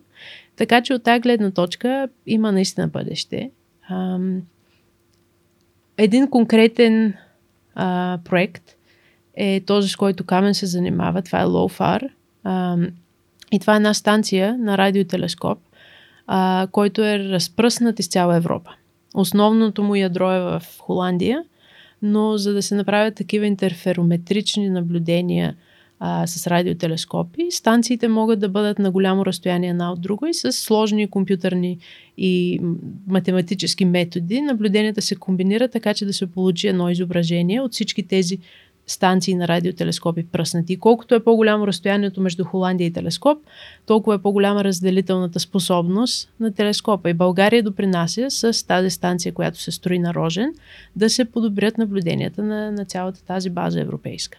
Друго много вълнуващо нещо, което се случва на Рожен в момента е изграждането на телескоп, който ще е напълно робо- роботизиран и е метър и половина а, с, с българско финансиране, с проект, който обсерваторията е спечелила, който телескоп а, ще бъде страхотен, чисто егоистично за... А, аз си мисля, че е уникален за, за проследяване М. на малки тела в Слънчевата система и за бързо отреагиране, ако нещо интересно се случи, да имаме телескоп, който веднага да погледне. И ще влезе, според мен, в а, мрежа, която съществува световно за, за наблюдение на такива интересни обекти. Я два въпроса имам тук. Дефинирай малки тела. Малки тела са астероиди и комети. Тоест, това са не. А, м, те не са част от планетите, не Окей. са спътници на планетите, а са тела на орбити около Слънцето, които са с размер по-малък от този на планета. М. А, и другото характерно за тях е, че са тъй наречените а, съставни планетезимали или съставни части на планетите. Както си говорихме по-рано, че праха и газа Да. в Слънчевата система образувал планетите, образувала и малки тела, които не са влезли в състава на планетите. Парченца. Парченца. Да, яко. А, като едно такова парченце преди 66 милиона години малко е спряло в а, Мексиканския залив. Целта е да тия неща да ги забелязваме. Ти, ти беше казала, че вероятността това нещо да се случи е едно на 10 милиона години. Ами, за съжаление нямам числата пред себе си, Да. но е малка вероятността. Да. А, Просто и, и предвид и е Don't Look Up, нали, Да, сега е, е тематично да се говори за невярване в науката и така нататък. А добре, втория ми въпрос беше свързан добре, това новото финансиране откъде идва? А, това е, според мен, е по-политически въпрос и наистина не съм Да. запозната. Идва Да. от фонд научни изследвания, който се финансира от държавата и предполагам, че има и европейско финансиране, което подпомага Да, защото нали, аз разсъждавам много и а, архитект Дора Иванова, която възстановява паметника на Бузлуджа, mm-hmm. ми е разказвала за това как тези космически, тази космическа надпревара между изтока и запада, за това кой ще стреля а, първи човек в космоса, кой ще е на Луната и така нататък, е била доста използвана, за да се събужда интереса в България към... И не само България, изобщо навсякъде по света, но всички тези площадки с планетки, ракетки и така нататък са свързани именно с това. Mm-hmm. А, та, ето по някакъв начин може такъв тип пропаганда да бъде положителна и да, да има интерес, да провожда интерес в децата, да се занимават и да се интересуват от такава наука, което е също много, много готино. Много готин начин да се направи. Абсолютно. Абсолютно и затова дължим, т.е. на това дължим съществуването на такива обсерватории, в които майка ми баща ми работят и аз израснах. В България mm. и в източна Германия, както и в а, страните от бившия Съветски съюз, има такива структури, които помагат на децата да научат повече за космоса. В Западна Германия това нещо го няма. В Западна mm. Германия не е имало интерес към космоса и, и моят съпруг, който е там, той почти не е учил нищо за, за Вселената в училище по физика. Mm. Интересно. Интересно. А, добре, имам още няколко въпроса. Първи е, според теб има ли интелигентен извънземен живот? И ако да, Срещали сме с него? Ако не, мислиш ли, че го срещнем в близко или далечно бъдеще? Така. Има ли, има ли живот? А, вероятността да няма живот е много, много малка. Тоест, самия факт, че ние съществуваме, подсказва, че съществуването на живот е, е нещо, което се случва. И Вселената е огромна, така че вероятността ние да сме единствени е почти нищожна. И най-вероятно има интелигентен живот. Със сигурност мога да кажа, че, че има някаква форма на живот. А, интелигентен е по-сложно, защото има фактори, които са направили Земята напълно уникална за съществуването на живот и колкото и да търсим, а, не сме открили, т.е. търсенето на, на извънслънчеви планети е започнало някъде към 95-та година, т.е. тогава е открита първата. От тогава има няколко хиляди планети открити, никто една от тях няма условия, които да са подходящи. А, като уникалността на Земята е от позицията и а, в близост до Слънцето, а, стабилността на Слънцето като една доста а, послушна звезда – а, наклона на орбитата, съществуването на Луната, която създава а, приливи и отливи и съществуването на магнитно поле около Земята. И всички тия неща допринасят да има стабилен живот, който да еволюира до интелигентен живот. И най-вероятно има друга такава планета, но вероятността да открием е, е мъничка за сега. Аз лично не смятам, че сме имали контакт с, mm. с такива цивилизации, понеже щяхме да разберем. И ако те са достатъчно а, развити, че да, да достигнат до Земята, биха искали да създадат интелигентен контакт, който да им допренесе и на тях. А, и дали в близко бъдеще ще се случи такава среща. Проблема с комуникацията в космоса, той ще решен много елегантно в книгата, която обсъдихме, Хейл Мери, но да, да минеш от една звезда в друга отнема години а, и толкова се движиш близо до скоростта на светлината, което е, на нас не ни е познато как може да се случи. Тоест, вероятността, според мен е много малка, да, да влезем в контакт също с радиосигнали, а, отнема време. Затова не знам дали до края на нашия живот ще успеем mm. да пратим сигнал и да го върнем. Да, и а, някъде бях чел за това, че нали, ние не сме интерпланетарен вид, т.е. нямаме, още не сме стигнали до това ниво, нали, да може да пътуваме между планетите. Mm. За сега. Mm. Много, е, много е интересно mm. къде е. Защото преди, нали, ако можем да се върнем назад 30 години, да си кажем къде би била науката, може би нямаше да... Не можем да си представим нещата, които се случват при Джеймс Уеб. Но а, Всъщност, Джеймс Уеб си е бил представен точно преди 30 години. Те е. проекти са толкова бавни, че отнема десетилетия да ги построим. А... Супер е, значи взим си думите назад. И за следващите 30 години НАСА в момента работят за следващия голям телескоп. И проектите вървят, според мен, поне 5-10 години те приемат идеи за следващите проекти. А, благодаря, Митко, за въпроса. Останаха ни още два. А първия е от Сави. А вярваш ли в астрологията? А, значи, първо трябва да кажа, че съм израснала в семейство, в което абсолютно а, астрология не бива да се споменава, понеже майка ми и баща ми са много скептични.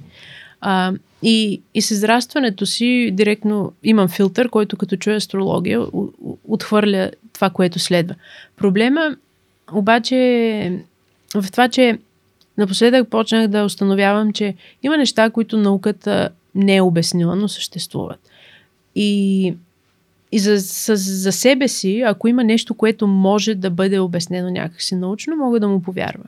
И астрологията се намесва там, че ако някой се е родил в определена част от годината, а, в места, в които има сезони, на места, в които има сезони, яде родителя, т.е. майката, която храни бебето, се храни с определена храна, отделя определени хормони и т.н. И е възможно момента, в който се раждаш през годината, да има влияние върху това как отрастваш и какво ти се случва. И оттам зодиите могат да, да са верни.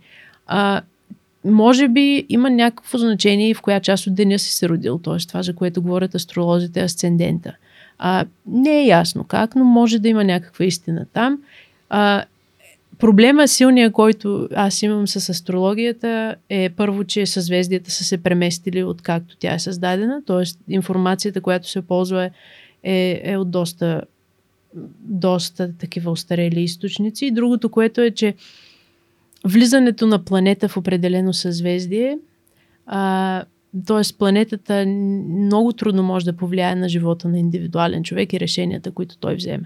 Тоест, до там приключва в момента моето вярване, кое може да има значение, кое да няма. Много добре го описа. Всъщност, абсолютно, звучи абсолютно логично. А е, чела ли си на Гладуел има една книга Изключителните? Да.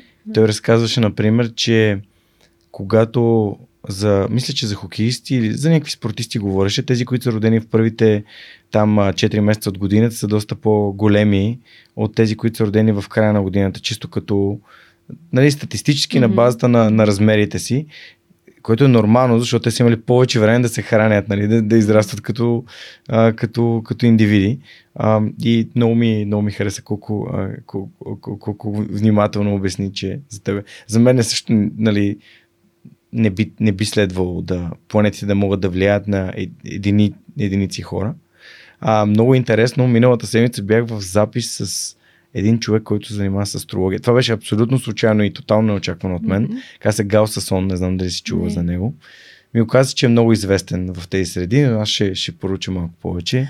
А, просто, понеже и той тренира бразилско джуджицу и се оказа, че тренира mm-hmm. при, като е в България, което се случва редовно, тренира при моите а, треньори. И, и, и просто ми е, аз по-скоро съм на твоето мнение. Даже да кажем, че на 99% съм на твоето мнение. А, опитвам се просто да бъда скептичен и да не. Да, да, да, да, да с, а, и положително скептичен и нали, отрицателно скептичен. Много се интересувам, например, от ефекта на Форер, а това е така наречения fortune teller ефект, ефекта mm-hmm. на врачката. Mm-hmm. Как чрез генерализация може да се припознаеш в много неща, просто защото твоето mm-hmm. съзнание очаква нали, някой от тях да се върне за теб. А, така че благодаря, че отговори. Последният въпрос от SMS Bump е кажи ни някой любопитен произволен факт. Mm-hmm.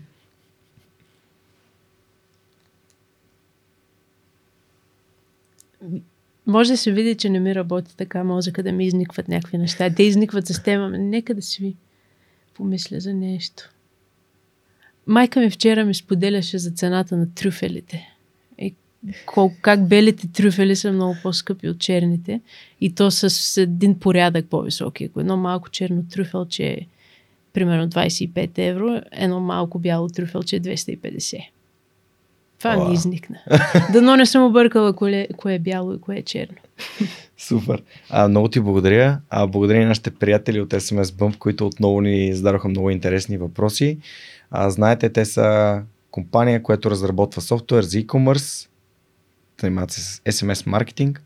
И са част от Yotpo и вече се наричат Yotpo SMS Bump. Имат страхотен офис в София, но разбира се, имат възможност за отдалечена работа, откъдето си искате с служебния мак. Така че ако се интересувате от това да бъдете част от компания, която е част от компания Еднорог, а с пазарна оценка много над 1 милиард долара, а, може да разгледате отворените позиции на сайта ни от по SMS Bump или в джоборда на DFBG. Така че благодарим отново за това, че ни подкрепят. А, книгите са много важна тема в подкаста. Вече съм записал две. Размах. Трябва да видя как е на английски в оригинално сглавие. Рейндж. Рейдж. А, а, о, вау! Ти знаеш, аз я купих преди две седмици и сега ме чака да, чакаме да я прочита. Някой ми я беше препоръчал, ама понеже вече срещам с толкова много хора, з- забравих кой е, но приемам препоръката. И Hail Mary Project, проектава Мария. Мгм. Има ли други книги, които са ти помогнали ам, някакси да, да осъзнаеш нещо или да промениш живота си в, в, някакъв, а, в някаква положителна посока? Мгм. Или просто са били наслада за, за сетивата, да, за въображението да четеш и да се... Би, така ми изникват няколко книги, които вървят в една и съща посока. Мгм. А, едната книга е на холандски автор, който трябва да проверим как се казва. Добре, ще го проверим. Брегман, мисля, че се казва. И книгата на български е преведена като Порода човек, а на, на английски е Humankind. Мгм. Ам, и е невероятна, защото всъщност тезата на книгата е, че въпреки популярната, популярния разказ, че хората са лоши по природа и ако могат биха наранили и победили всички около тях, всъщност истината е, че хората са стаден вид, искат да помагат на тези около тях. А, и, и, и добротата и правенето на добро към другите присъства навсякъде.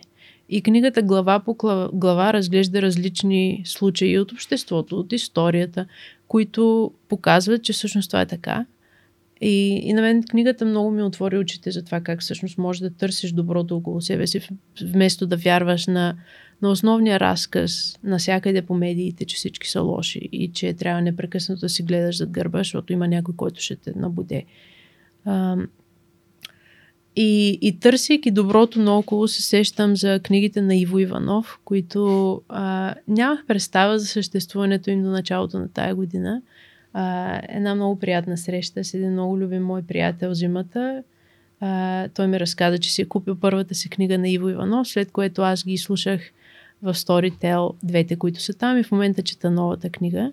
И там търсенето на, на историята и търсенето на доброто, красивото и, и силното от човека наистина много силно ме влияе да, да гледа на света по един много по-приятен и красив начин.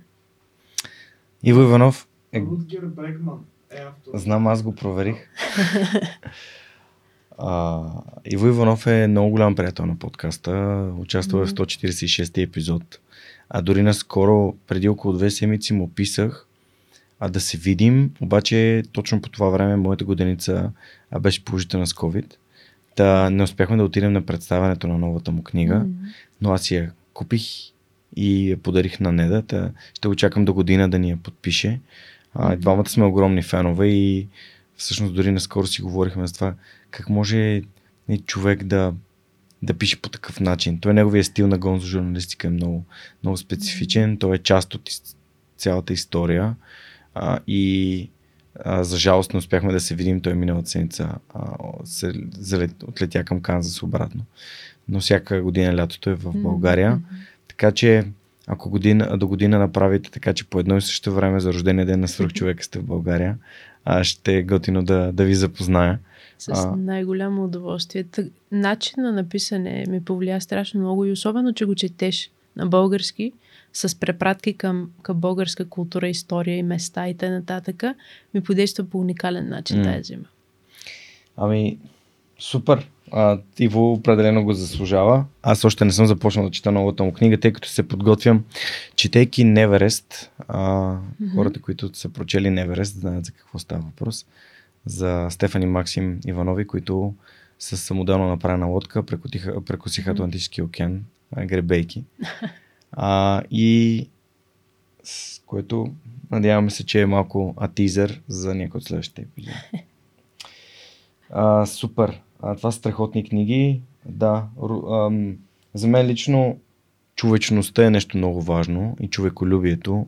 И дори в а, Меге във Варна, като бях, има един цитат на, на Петър Берон а, за добруването на хората, mm-hmm. който е сложен там на, на първия етаж, точно на входа.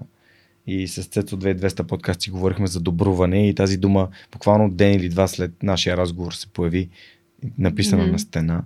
А, и си казвам, да, определено. И аз, аз вярвам в същото, че хората са добри. И това просто този страх и а, това оцеляване, което медиите по някакъв начин се опитват да го докоснат с всяка а, синя лампа в някакъв, някакво предаване или а, рубрика или някой нещо ще ми открадне, ще ми вземе, ще ме убие, ще ме нарани. Да, е доста, доста а, кофти, но всеки, всеки решава по какъв път да си, си изгражда а, съдържанието. А, книгите са много важна тема в подкаста, защото такива хора като те препоръчват хубави книги mm-hmm. и ги събираме в а, сайта, а, в регистъра на свръхчовека, където вече има над 300 гости с нали, препоръчали книги а, и той е списък с най-препоръчваните. Тази книга за Hail Mary Project ми е препоръчена също от един от хората, които очаквам това да е един от следващите български еднорози, GTM Hub, а, Радо Георгиев се казва. Правят а, компания, която разработва со- софтуер, който оптимизира OKR, а, Objective mm-hmm. Key Results, системата на Google. Mm-hmm. А, и се надявам съвсем скоро и те да станат еднорог, както а, направиха и Payhawk. А, и монката ми я подари, всъщност сега се сещам. Монка, ти ми, под... ти ми я подари на рождения ден на подкаста на 2 август. Много добър избор. Много добър избор, да. И за колко дни е погълна? За два дни. Нямаше и два дни. Просто отидахме на един рожден ден на нашите приятели от Балканик а, и там просто взех книгата и я изядох. И, и понеже а, с годеницата ми имаме то, то вкъщи като четем и сигурно и двамата четем, но аз бях съвсем си почивах, а тя си работеше и аз седя до нея и чета и ха-ха-ха, това е толкова добро, това е толкова добро. И, и тя просто, тя, ама по-добро ли е от марсианци? Аз викам, това е много, още по-добро от марсианци. не, не мога да повярвам и после като тя като я чете, нали, а, това създава един такъв съспенс. Ние с Бакман правим същото. И четем Бакман, забавляваме се, един я чете първи, следва чете другия. Някой път дори купуваме по две книги, не можем да ги четем паралелно. А, и така, обичаме много книги с Неда и, и се радвам, че споделям така живота си с нея и много ме подкрепя за това, което прави, за това беше и вълнуващо. Добре, а, продължаваме нататък. Всъщност исках да те попитам за това, ако някой иска да се занимава с астрономия, някой млад човек, било то ученик или студент в момента ни слуша и иска да това да бъде неговия професионален път, какви, какви съвети би, би му дал от към образование, от към ресурси, от към курсове, от към събития? Ами, тук сигурно трябва да ме спреш, ако почна да говоря много дълго, понеже а, имаме бих, бих дала много съвети, много различни. Зависи колко е, на каква възраст е, е човека. Ако е в гимназията и, и е в по-голям град, където има късмет да е една от обсерваториите, а такива има във Варна, в Стара Загора, в Ямбол, в Габрово, в Димитровград, Хасково и и в София има, няма обсерватория за, за ученици, но има други възможности за школи. А, на тези места може да се запише на, на такива кръжоци, извънкласни дейности, в които а, да се запознае по-надълбоко с, различни теми от астрономията и да започне да се подготвя за състезания, да речем, или т.е. типичните олимпиади, или за някакви по- а, научен тип конкурс, в който разработва проект. А, освен това, тези организации органи... правят и, и наблюдения, където човек да види, примерно, ако е наблюдение на някой астрономически, на някой метеорен поток. А, там се седи цяла нощ а, и наблюдаваш метеори, ги записваш и после изчисляваш а, различни качества на метеорния поток и т.н., което се възпроизвежда една наблюдателна на нощна телескоп. Има национална школа на Белите брези, която се организира от обсерваторията в Кърджали а, и където се събират, тя даже предстои другата седмица, а, където се събират ученици от цялата страна и правят точно такива наблюдения, които симулират най-добре дейността на един наблюдателен астроном. А, и има и много лекции. Аз ще изнеса лекция следващата седмица. А, има и други лектори, които са българи, работещи в чужбина, работещи и в България по научни проекти. Ако е някой студент, който наскоро е започнал да се интересува от астрономия, ако се интересува не професионално, т.е. просто иска да научи повече, има страшно много съдържание на най-разнообразни комуникатори на науката. На, на български знам, че Рацио много често имат астрономията като тема. А, извън България на английски има страшно много съдържание за астрономия. Просто трябва да, да се потърси и, и ще изникнат страшно много любопитни, по-такива задълбочени неща и т.н. Ако някой студент от България иска да кандидатства да работи а, като астроном извън България, било то след бакалавърска степен, било то след магистратура или докторантура, може да пробва да се свърже с хора, които работят в чужбина. В общия случай аз не познавам някой, който не би отговорил. А, като българи, винаги, когато съм писала на някой, когато не познавам mm. и работи извън страната, винаги получаваш отговори и напътствие. А, и съответно, ако някой се чуди дали да кандидатства в България да учи астрономия или после да ходи в чужбина, това си е напълно индивидуален избор. И това, че на едни хора им е проработил по един начин, не значи, че на други не им е проработил. Тоест аз познавам много успешни български учени, които са учили в България и после са отишли в чужбина, такива, които са учили в България и са останали в България, и такива, които са учили в чужбина и са се върнали. Всички тия възможности са, са на лице. Единственото, което трябва да съществува е интерес и постоянство и упоритост. Защото най-вече упорито със себе си, непрекъснато да, да потискаш гласовете вътре, които ти казват, абе това ще стане ли и ще ме донесе ли достатъчно доход. Супер, много готини съвети, много ти благодаря. А, всъщност, ам, не знам за кое да говорим първо, за как се появи коучинга или за това как попадна в Европейската южна обсерватория? Ами, може и за двете. Добре, давай за двете. Ми, Европейската южна обсерватория всъщност... Това е последното ти работно място. Да. Европейската южна обсерватория е най-голямата европейска организация, а, която цели да създава и управлява телескопи а, в Южното полукълбо. Историята на това нещо е, че в Северното полукълбо астрономите са строили с векове телескопи и в последния век са построили достатъчно големи такива на Хавай, в Америка, в Европа и в Азия. А, и Северното небе е изучено много добре. И съответно някъде 70-те години осъзнава добре да ние наблюдаваме горе-долу половината от а, космоса, който може да наблюдаваме в достатъчно дълбочина нека построим телескопи в Южното полукълбо, така че да имаме достъп до още повече обекти. А, и почват да търсят варианти и места. Mm-hmm. И мястото, което е най-популярно за строене на специализирани и много големи телескопи е Чили, защото политически е сравнително стабилно а, и съответно има необходимите климатични фактори, като основното нещо е да имаш възможно най-тънък слой атмосфера, т.е. да си на висока надморска височина, климата да е сух, т.е. да си в нещо като пустиня а, и да има а, възможно най-много безоблачни нощи. И Чили е едно такова място, което има всички тия фактори и повечето големи телескопи в Южното полукълбо са именно в а, пустината Атакама. И ЕСО а, е организацията, която позволява европейски организации да строят телескопи там, защото всяка една от държавите сама по себе си няма достатъчно финансиране, за да си построи огромен телескоп. А, както се разбра, строим все по-големи и по-големи телескопи. И затова а, на непрекъснато разрастващото се, се семейство на ЕСО събира парите си заедно и ги инвестира в нови телескопи.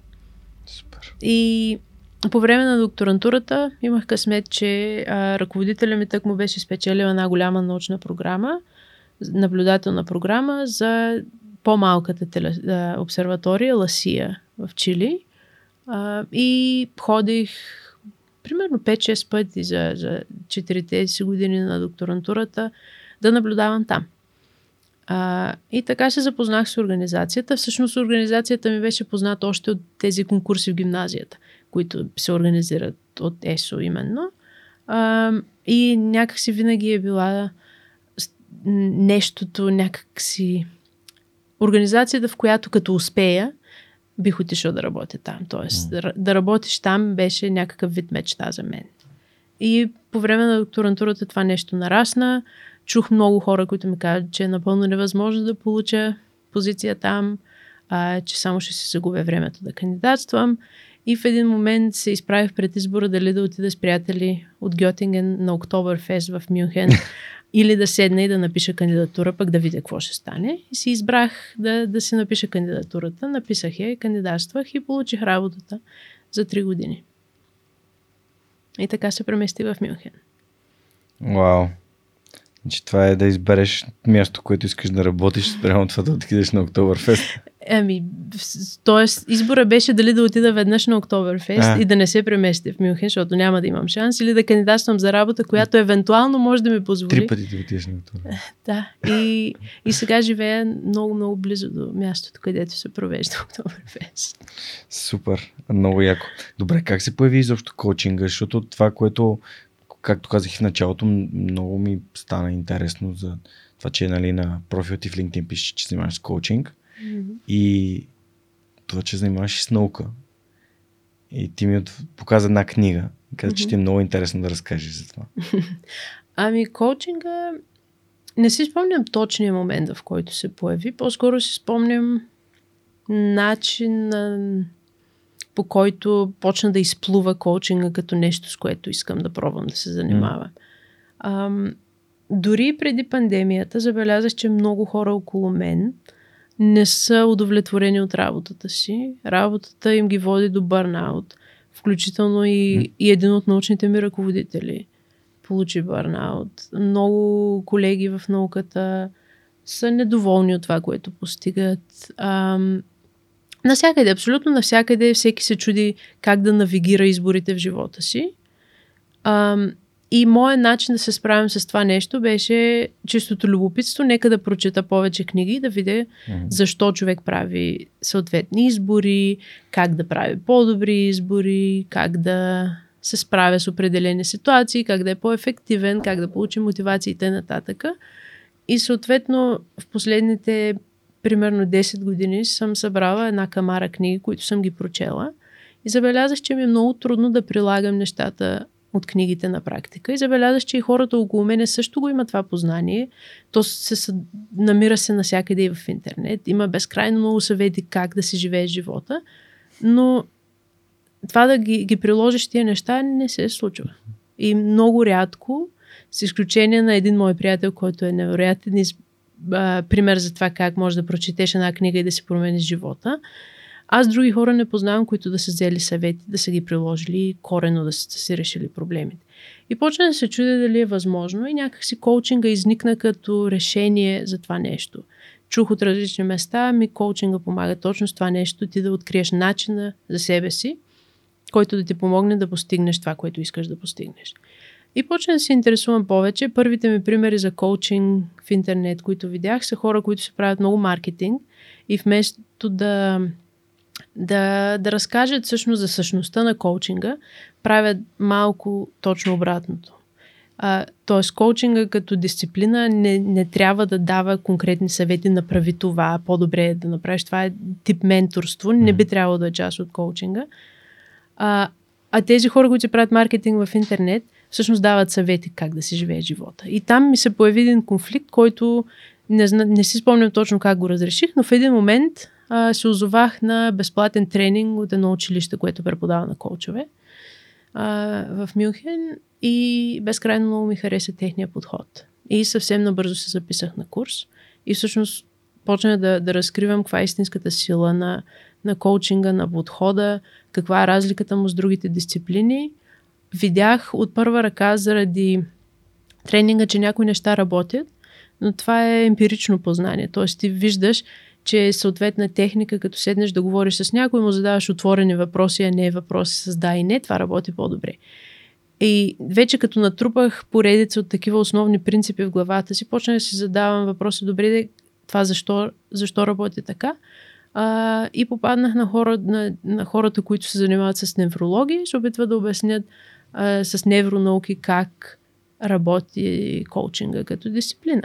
И всъщност всичко са процеси в мозъка, които като говориш с някой човек, ти се отключва определен център на мозъка и ставаш по-креативен, примерно. А, и, и вече не е, не е толкова някакси рисковано за мене, че е някакво емпирично познание, което може да работи или не е, а го разбирам като научно обоснована техника, която просто е там за да помага и понеже помага, някакси е грехота да не, да не го прилагам. Супер. И в момента занимаваш ли се с коучинг? Ами сега се довършвам курса, който е доста сериозен курс. А, а, тя е много нерегламентирана дисциплина. Всеки може да се нарече коуч и да не наруши никакви правила. Mm-hmm. Но тези хора, които спазват основните принципи на федерацията по, по коучинг и т.н., спазват определени етически правила, за да ги освоиш и за да се научиш да ги практикуваш. Ти трябва а, тренинги, трябват ти практически часове и сега съм се събрала практическите часове за, за да си довърша курса и се търся хора, с които да, да продължа да работя, понеже ми носи изключително голямо удовлетворение и е нещо, което наистина знам, че може да помага и ако мога да го правя, смятам, че е някакси нередно да не го правя. Много яко. Супер. А, мислила ли си да си правиш вебсайт? Направила съм си вебсайт. Имаш си вебсайт, супер. А, много е интересно, защото днешния епизод трябва ще бъде първия от а, моето партньорство с Superhosting BG и те имат въпрос, а, който е Superhosting BG ни питат, имаш ли вебсайт и правила ли си такъв? Ти каза, че си направила. А, подозирам, че и преди, още по време на Олимп, нали, Олимпиадите, чух, че трябва да направиш вебсайт, mm-hmm, в който публикуваш неща. Та, разкажи ни за всъщност за твоите умения, свързани с създаването на вебсайт? Ами, първо бяха в училище, учихме HTML. Аз mm. съм от математическата гимназия в Хасково, имахме много програмиране в нашата паралелка. А, след това си правихме сайтовете без никаква помощ. Тоест, наистина си пишеш кода на HTML, публикуваш си някакви неща. И не си спомням, DearBG или какво mm. ползвахме едно време безплатните ресурси. След това, като учен, всъщност едно от най-важните неща е да имаш присъствие онлайн, така че ако някой иска да ти зададе въпрос за статията или за нещо, което си публикувал, да може да те намери. И обикновено най-добрата препоръка е не това нещо да е в LinkedIn, защото учените не ползват LinkedIn в общия случай, е да имаш вебсайт, да ти потърсят името а, и да попаднат на някаква страница. И съм ползвала основно, имам блог в WordPress, където е информацията mm. за това какво правя и как да ме намерят хората. И в момента, съответно, с а, коучинга реших да си направя а, малко по-сериозен сайт и му отделих един следобед, в който да си събера повече информация и да изглежда малко по-добре. Супер. Супер. А, питам те, нали, това, това е въпрос, който сме спрели с Superhosting BG, защото а, те предлагат нали, възможности човек да си направи сайт дори без никакви умения а, посредством нали, инструментите, които предлагат на своите приятели на своите клиенти. А, и както и за магазини, всякакви нали, начини, по които можеш да присъстваш онлайн. Мой сайт също е на WordPress на сръх човек, така че за мен това е готино, че а, те нали, правят възможност, така че хората, да се дадат възможност на хората да си правят вебсайтове и да, да присъстват. Колко хора ти пишат, в смисъл, през сайта, който е свързан с науката, колко хора те търсят, в смисъл, Случва ли се наистина, защото нали, за мен като човек, който по-скоро е търсен през Фейсбук и през социалните mm-hmm. мрежи, но при учените е различно. Трудно ми е да кажа да. колко. Има ли човек... регулярно, нали, нали, получаваш ли имейли регулярно за, през сайта си? Не ги получавам през сайта, понеже да. те могат да, директно да ми пратят да, да, имейл. имейла, да. а, не мисля, че някой просто е потърсил някакви ключови думи и е попаднал на сайта. По-скоро пътя е различен. Тоест, чуваш за някой, проверяваш какво правят Да. и им пращаш имейл.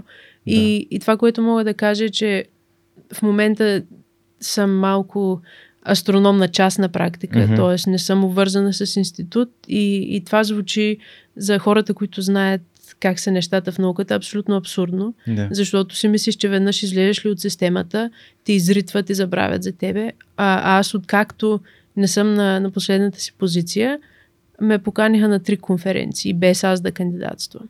Ам, тоест нещата се случват и не знам дали се случва благодарение на вебсайта или по-скоро на, на това, което си свършил, но сайта определено улеснява възможността някой, като ти напише името в Google, да го намери да ти директно да ти прати имейл. И като човек, който е канил хора на конференции, знам колко е трудно, ако няма вебсайт, къде да търсиш имейла на хората. Много яко. Портфолио. Да. Супер. Добре. А, добре, в такъв случай, следващия ми въпрос е а, свързан с а, а, суперсилата ти. Това е нещо, което мой друг гост ме провокира да питам.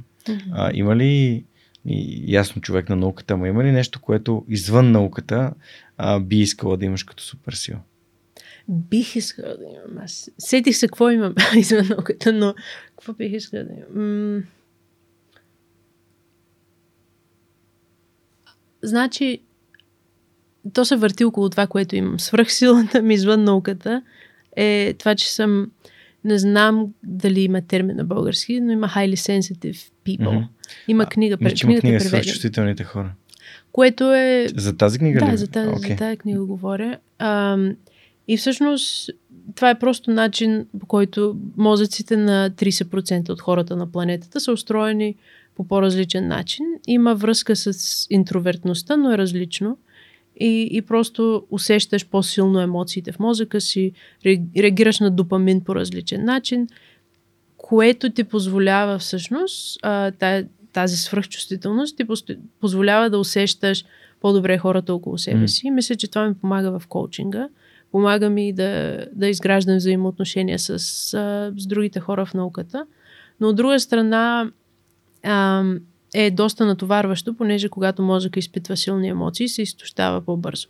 И ако може да им свръх сила, предполагам, че това да усещам силните емоции, да усещам хората около себе си, да, да възприемам света по начина, по който го възприемам, но да мога много бързо да ги отмивам тия неща и да продължавам нататък. Мгм. Супер. Много яко звучи.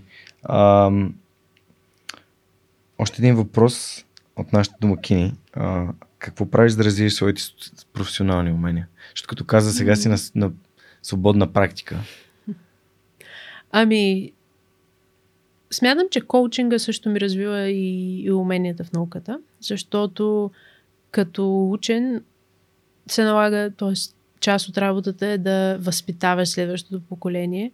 Ам, и, и лидерите, новите тенденции в лидерството са, че лидерите трябва да бъдат коучове и да, да задават въпроси на хората, не да им дават указания. Ам, и като в момента съм ръководител на докторантка и усещам, че това нещо много ми помага.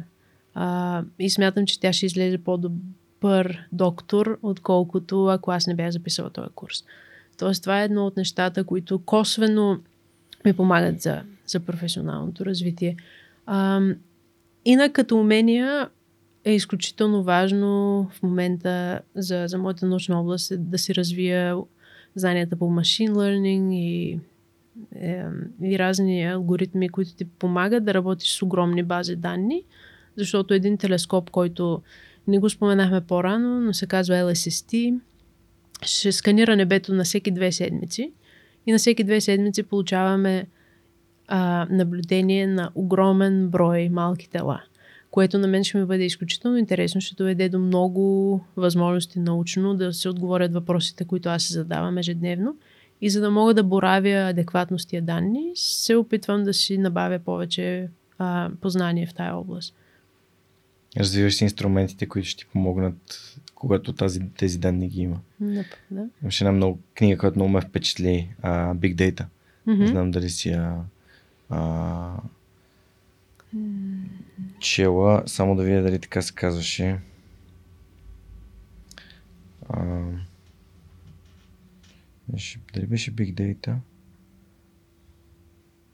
Ще седя после как се казваше. С един Мгм. слон. Everything is... Както и да е. Ще, ще седя след малко, ще я проверя в Goodreads, ще, ще ти кажа. Мгм. Но ставаше въпрос за това как от голям набор от информация можем да научим неща.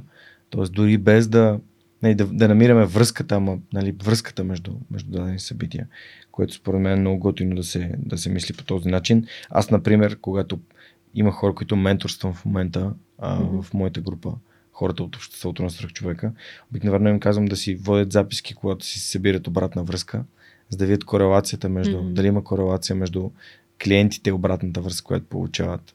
А, това е някакъв начин на самонаблюдение, който според мен е много ценен. Добре, а, по принцип този въпрос, свързан с професионалните умения, го питаме, защото нашите приятели и домакини от АЛАБГ правят а, професионални курсове за софтуери на Мгм. български язик. А, и така раз- развиват професионалисти и съответно дават възможност на хората да се регистрират в АЛАБГ и да получат 20 безплатни урока на софтуер по избор. И ам, да, това е според мен един от начините, по които хората могат да бъдат по-полезни не само и за себе си, нали, и за а, компаниите и организациите, в които, които допринасят. А, да кажа и за DFBG, правят а, конференцията им за 2022 година, ще бъде на живо а, и ще се проведе на 26 август в, а, в Южния парк. Може да си вземете билети на 2022.dev.bg с промокод devbg-friends. Ще го видите някъде тук, защото а, всички точки и тиеренца в този промокод са трудни за, за описване. Ще бъде много интересно събитие на живо, на което вярвам, че ще се видим. А, и 20% от стъпката за билети за хора, които слушат свръхчовека, благодарение на нашите приятели от DFBG.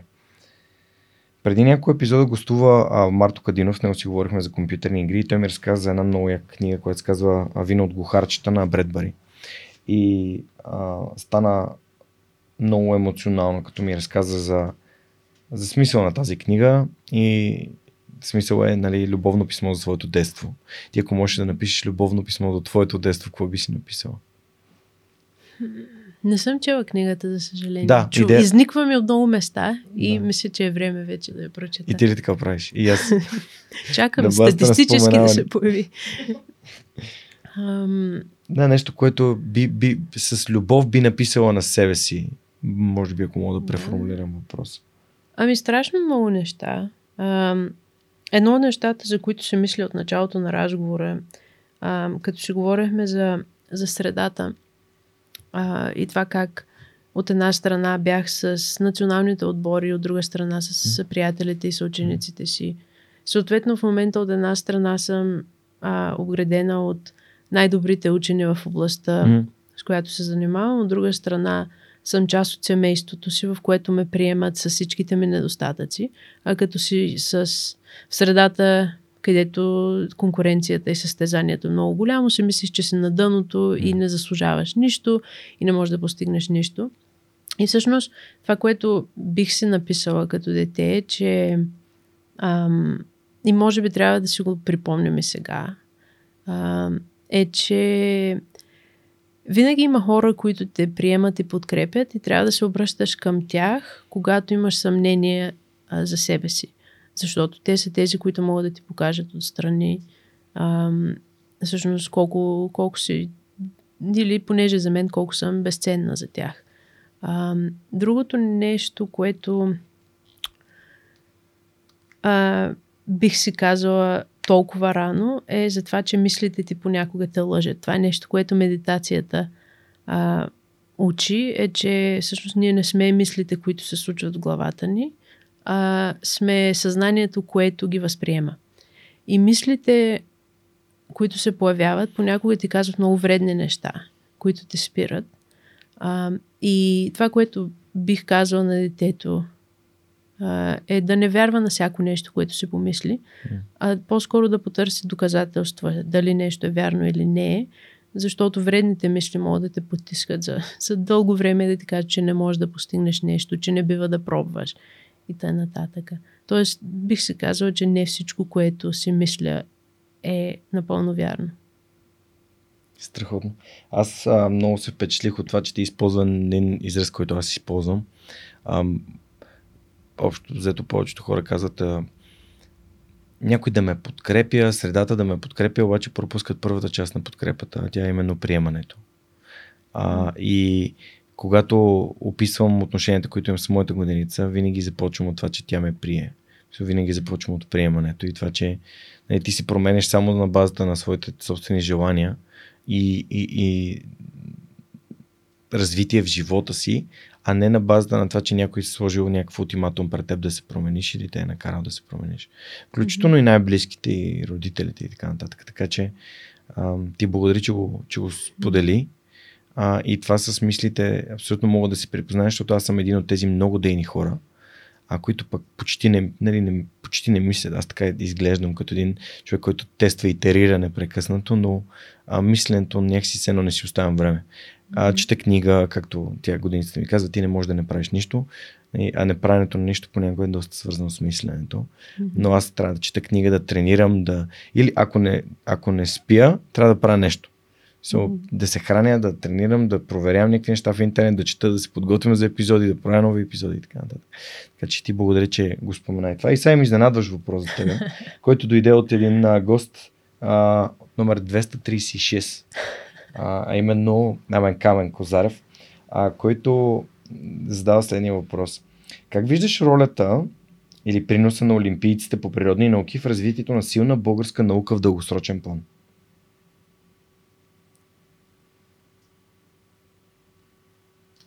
Ам, ролята на олимпийците. Олимпийците са тези ученици, да речем, които са способни, т.е. имат желание да вложат страшно много усилия в една област, за да постигнат успех. И и са способни на саможертва в името на успеха и в а, името на научаването на неща в определена област. И тази способност съвпада много а, близко с а, необходимостта от точно тия качества на професионалните учени. Тоест, ако от малък, от 14-15 годишен имаш тая това желание и тази способност да се концентрираш върху нещо, да жертваш а, времето прекарано с близките, с приятелите, за да научиш нещо ново, за да разработиш нещо, някакво ново умение. Това са способности, които после ти дават успехи в много други области, но и в науката. Ам, също така, понеже сме от България, като излизаме да учим извън България, а, много от нас имат нужда от стипендии пък и за самия прием в университетите, а, тези успехи от Олимпиади са някакъв вид оценка, която университетите могат да измерят и да кажат този човек става за нашите критерии. А, не е задължително това е най-добрият критерий, но се използва от университетите и затова олимпийците са тези хора, които учат в престижни програми. А, и там има достъп до по-интересни преподаватели, по-интересни проекти да се занимават с наука от много рано и т.н. И всъщност Олимпиадите ти отварят път, който да те доведе до ам, най-така ам, съвременната наука и най-интересните части от науката. И съответно от една страна Олимпиадите подготвят за това нещо, от друга страна ти дават възможността да го направиш. И тези са хората, които има статистически най-голям шанс да допринесат за, за развитието на науката в България, да се върнат и да свършат. И съответно и да подкрепят и отвън. Защото а, самия а, самата идея да, да работейки от чужбина, да имаш партньор от България и да водиш този човек по проекти, да го канеш на конференции, да го канеш да изнася презентации, това отваря страшно много възможности, дори да поканиш колега да спи у вас, когато конференцията му е много скъпа. А, и, и, и така, т.е. като един бивш олимпиец, а, винаги имаш възможности да помагаш на науката в България. Супер. И този въпрос малко продължава. Има ли нагласи сред олимпийците за организация, която да помага за разработването на политики за по-добро управление на науката в България? Тоест, вие като mm-hmm. събирате ли се да, да общувате как това нещо може да се направи на, как може да се прави по-добра наука в България. Формално аз не съм била на никакви срещи. Може би Рада е човека, който може да разкаже повече за това какво се случва. Знам, че съм пропуснала М. няколко олимпийски срещи, поради това, че съм, не съм се била в България.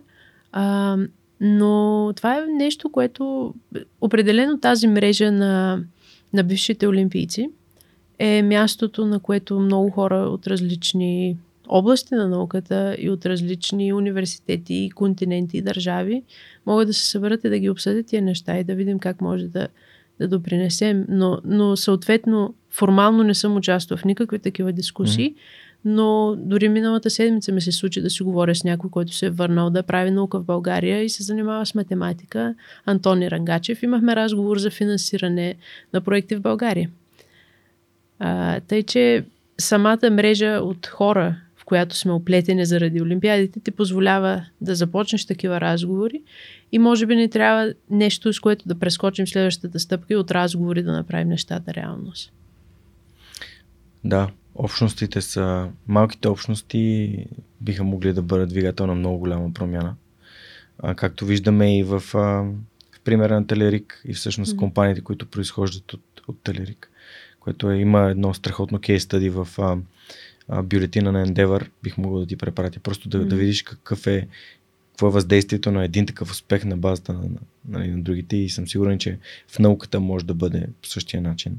Още повече, че сега има доста средства и дори доста бизнеси, включително и български бизнеси, които са пряко свързани с науката. Мгм. А, като а, технологии за биопринтиране, био, биоразградими а, а, фолия, като ламон, като ендоросат и така нататък. Мгм. Така че супер. Ами благодаря на Камен за този, за този въпрос. Аз сутринта, като се сетих, в последния момент, както винаги за мен, се сетих и му пратих съобщение и той съответно ми отговори, за което съм му много благодарен. Ам, много ми се иска да се знае повече за олимпийците, а, не само по природни науки, и общо взето всички хора, които дават, особено млади, които дават добър личен пример. Тоест, които полагат усилия, защото успеха е следствие на положените усилия. А, не право пропорционален, но е следствие. А, и всъщност м- искам да се знае, че нали, в България тези две неща, които наистина могат да ни помогнат да се развиваме максимално бързо, е, са образование и предприемачество. И всъщност ам, и това да комбинираме много знания и в правилната среда от хора може да ни помогне да изградим а, бизнес за наука или пък тясно свързан с науката, който помага на win-win нали? и дава на България и а, съответно възможности и, и, и резултати. А, това е нали, смисъла на свърхчовека и се надявам да стигнем до повече ученици. И в този ред на мисли да те попитам, а, какво според теб имат нужда да чуят учениците, които са 9, 10, 11 клас в гимназиите, тъй като от новата учебна година започвам да обикалям аз започнах в края на предишната учебна Мгм. година, но започнах да обикалям, да обикалям гимназиите в България и да разказвам на, на децата и на младите хора за това, което ролевите модели, които каня в подкаста, а, през което са преминали, за да ги вдъхновя и те да намерят своя собствен свръхчовешки път. И, има много, много неща, които ми се струва, че трябва да чуят учениците. Но това, което някак се ми се върти из главата е всъщност по-скоро ако може да, да ги попиташ и да разбереш какъв какви са техните ограничаващи вярвания и, и, и какво им пречи да вярват, че могат да постигнат много неща. Защото ние може да си спекулираме, т.е. от моята гледна точка, евентуално някой може да бъде възпрян от моите си възпирания, които са били дали мога да си позволя да уча нещо, дали ще мога да си намеря работа в тая област, дали ще мога да, да съм достатъчно добра. Но някой друг, колко и 10-15 години по-късно, може да има напълно различно виждане за това а, какво го възпира. И, и смятам, че съвременните ученици може би нямат моите ограничаващи вярвания, имат нещо друго от рода на това, че ако работиш твърде много, нямаш време за личния си живот, а за тях личният живот е важен. И, и аз бих се поинтересувала всъщност какво си мислят те и какво смятат, че, че може да застане между тях и успеха им. било то дори, че не знаят какъв трябва да бъде този успех. Но бих, се, бих ги попитала всъщност каква е тяхната гледна точка. И, и другото, което според мен е много важно да, се, да, да чуят в момента е, че аз като бях в гимназията и като търсех информация за неща в интернет, информацията не беше там. А, в момента има информация и ресурси за абсолютно всичко и всичко е напълно а, достъпно, което ти дава иллюзията, че нищо не е интересно, нищо не е невъзможно, но от друга страна а, дава очакването, а, че като кандидат, т.е. ако искаш да бъдеш журналист а, и кандидатстваш да бъдеш журналист в университет извън България, се очаква, че си го пробвал това нещо и си се записал, примерно, подкаст. А ако искаш да бъдеш а, астроном, си погледнал някакви изображения си се научил поне как да ги отваряш на компютъра си. Тоест, това, че информацията е, е налична, не значи, че, че твоите умения са налични и трябва да, да използваш тази информация, за да развиеш някакви умения и да провериш дали това е наистина нещото, което искаш да правиш. Би се фокусира върху това нещо, че в момента ги има възможностите да пробваш всичко и съответно го има и очакването, че трябва да го пробваш. Супер. Да, а, като разказваш за безплатните ресурси, сетих, че понякога безплатните ресурси не се ценят. Не са ценени. Абсолютно. За жалост. А, но да, абсолютно съм съгласен, че в интернет има достатъчно информация за най-малкото е за да опиташ, да тестваш. А и аз самия менторствам няколко младежи, включително и подкаста на Туес, а, където а, децата много добре се справят. Просто имат нужда от някой friendly nudge, както mm-hmm. се казва в приятелско побутване. А, иначе книгата, за която преди малко споменах, се казва Everybody Lies. Big Data, New Data and All the Internet can tell us about who we really are. Mm-hmm. А, просто се сетих за слънчето. Но да, много интересна книга, която така ми ме кара да се замисля. Аз обичам книги, които ме карат да се замисля. Mm-hmm. А, и, и така. А, в контекста на, на коучинга, всъщност, ти тук нещата, които, нали, въпрос, който ти зададох, той се превърна в други въпроси. Аз много харесвам въпросите. Това за мен е, а, дори наскоро имах такъв разговор, че отговорите почти никога нямат значение. Защото отговор е просто една гледна точка. И ако можеш да си задаваш въпроси, а, ти можеш да стигаш до много, много повече същина. Нали, просто, mm-hmm. защото а, така управляваш а, процеса през въпросите. А, ти какво мислиш по тази тема? Ами, откакто започнах да се занимавам с коучинг, въпроса за въпросите ми изниква много, много често. Много ми всъщност как ам, тази способност да си задаваш въпроси, която споменаваш, на мен ми напомня за това, че ам, всъщност когато сме си сами с мислите си, мислите се повтарят и, и ти по никакъв начин не ги предизвикваш, и просто си изслушваш. Някои хора го наричат саундтрак, има една книга а, кръстена на това нещо и си върви саундтрака и, и ако не ги спреш тия мисли с провокативен въпрос, те продължават да са едни и същи. И силата на въпросите, които чуваме отвън, било то от коуч, било то от интервю, било то от разговор с някой, а, силата им е там, че ти променят начина на мислене. И дори една думичка променена във въпрос събужда съвсем различна реакция в мозъка на някой и това може да, да, да, да е доста променещо за, за изводите, които си вадиш. Да, абсолютно съгласен съм. А, и много се радвам, че нали, мога да, да си поговоря с теб за, за въпросите, защото в общия случай, когато отида някъде и хората искат да им кажа как да станат успешни, как да направят, да направят успешен подкаст. Но а, нали, рядко хората се замислят за какви въпроси си задавам, за да, за да, за да постигна успех.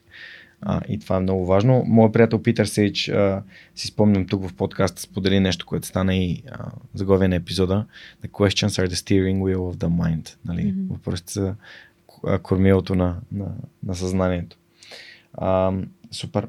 Ти, нали, понеже се насочваме към последния въпрос на епизода, м- има ли нещо, което би искал да, да, ме, да ме попиташ? Как тоест, мислейки се за въпросите, Мгм. ам, по принцип формата на интервютата винаги ми е бил много интересен. Мгм.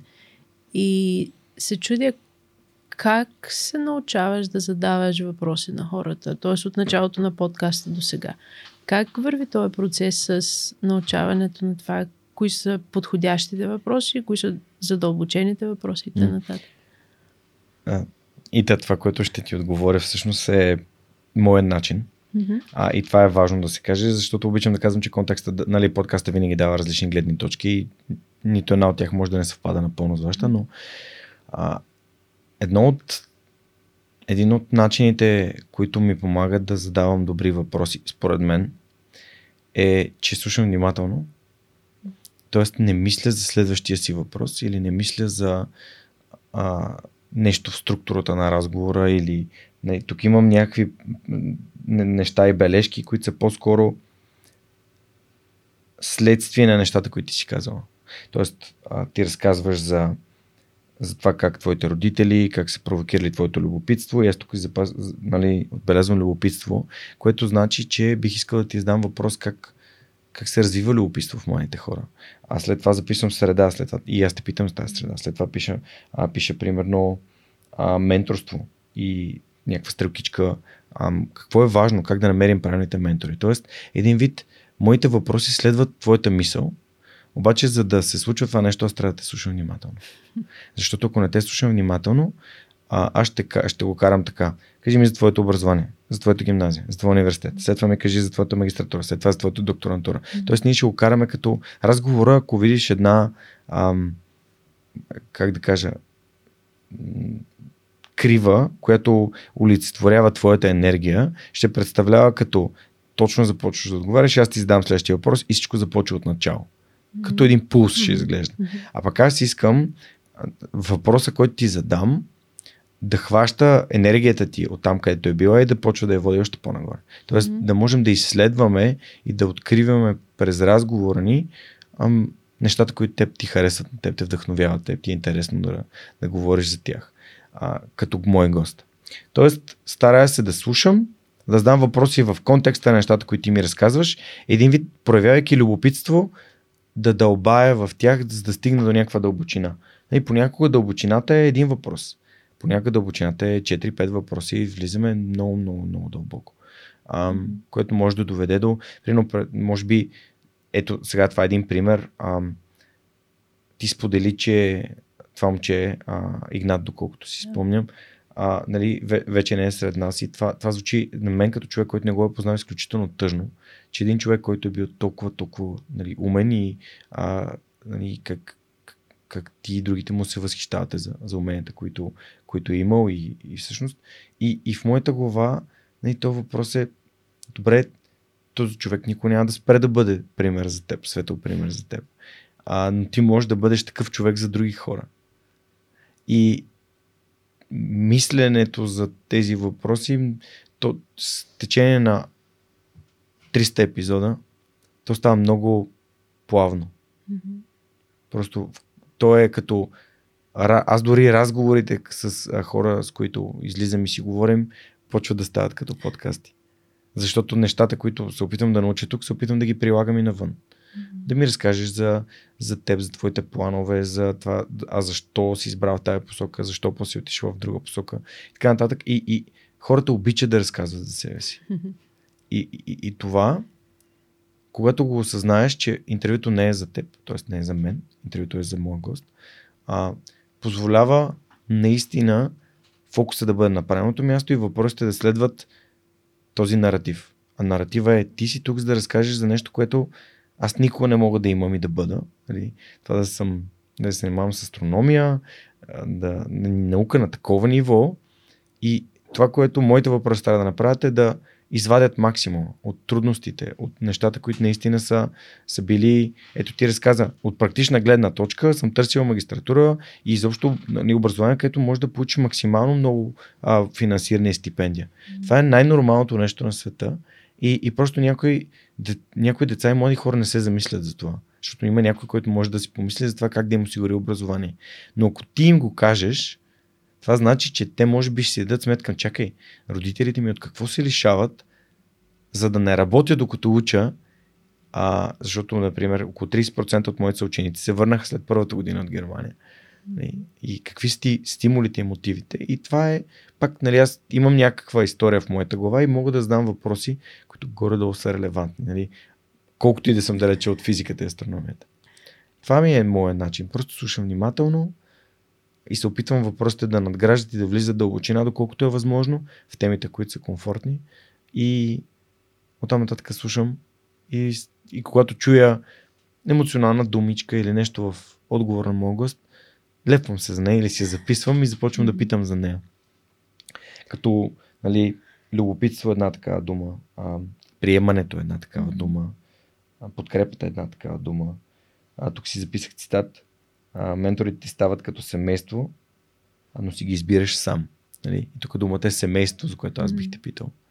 А, явно, нали, тази задружност във вашето семейство има.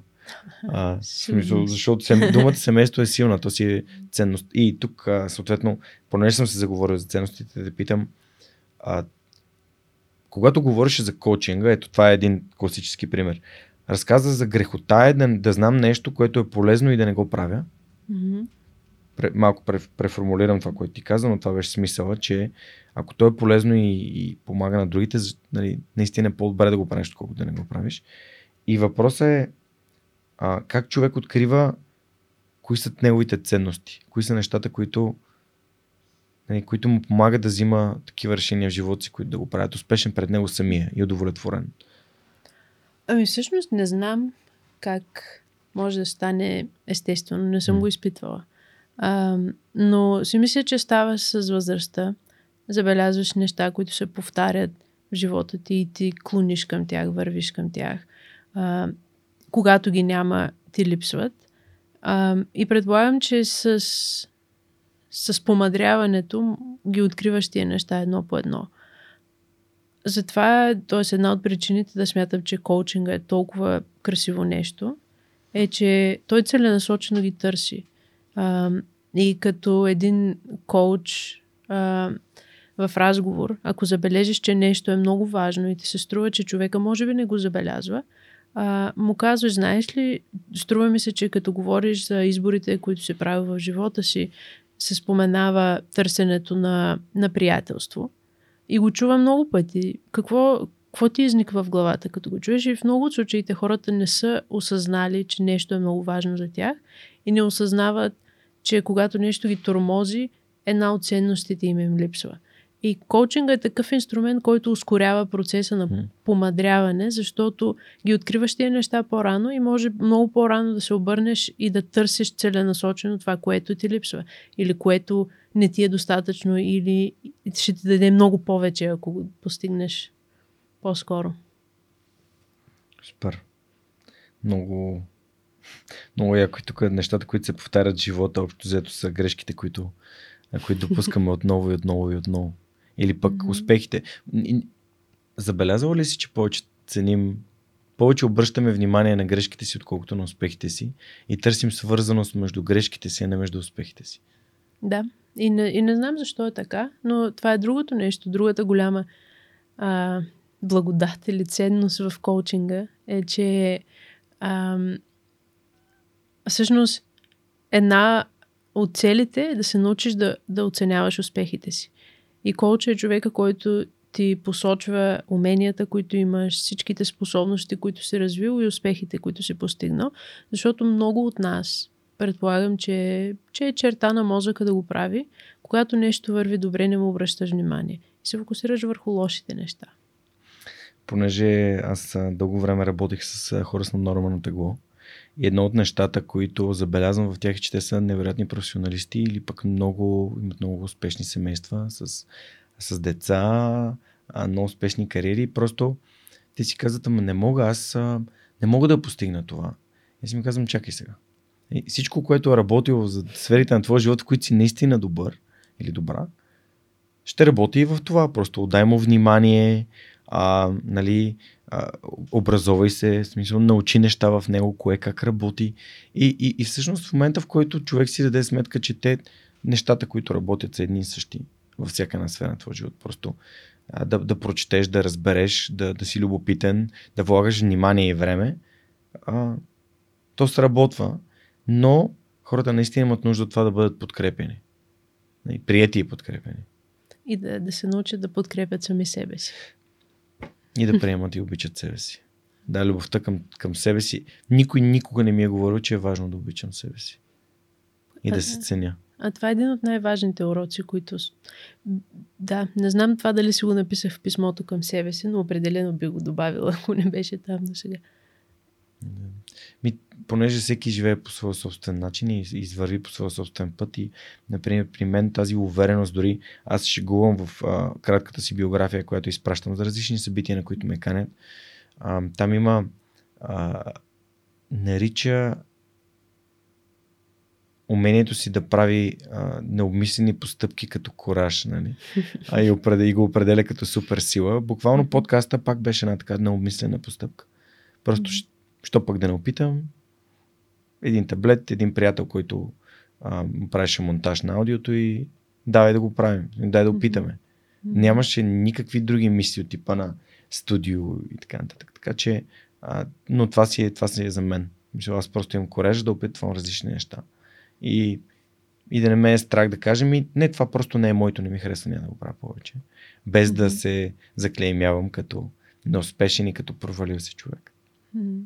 Качество на предприемача, които са много важни. И никога не съм възприемал себе си като предприемач. Никога, никога, никога. Винаги съм си представил, че аз ще си намеря работа, че имам хубава работа.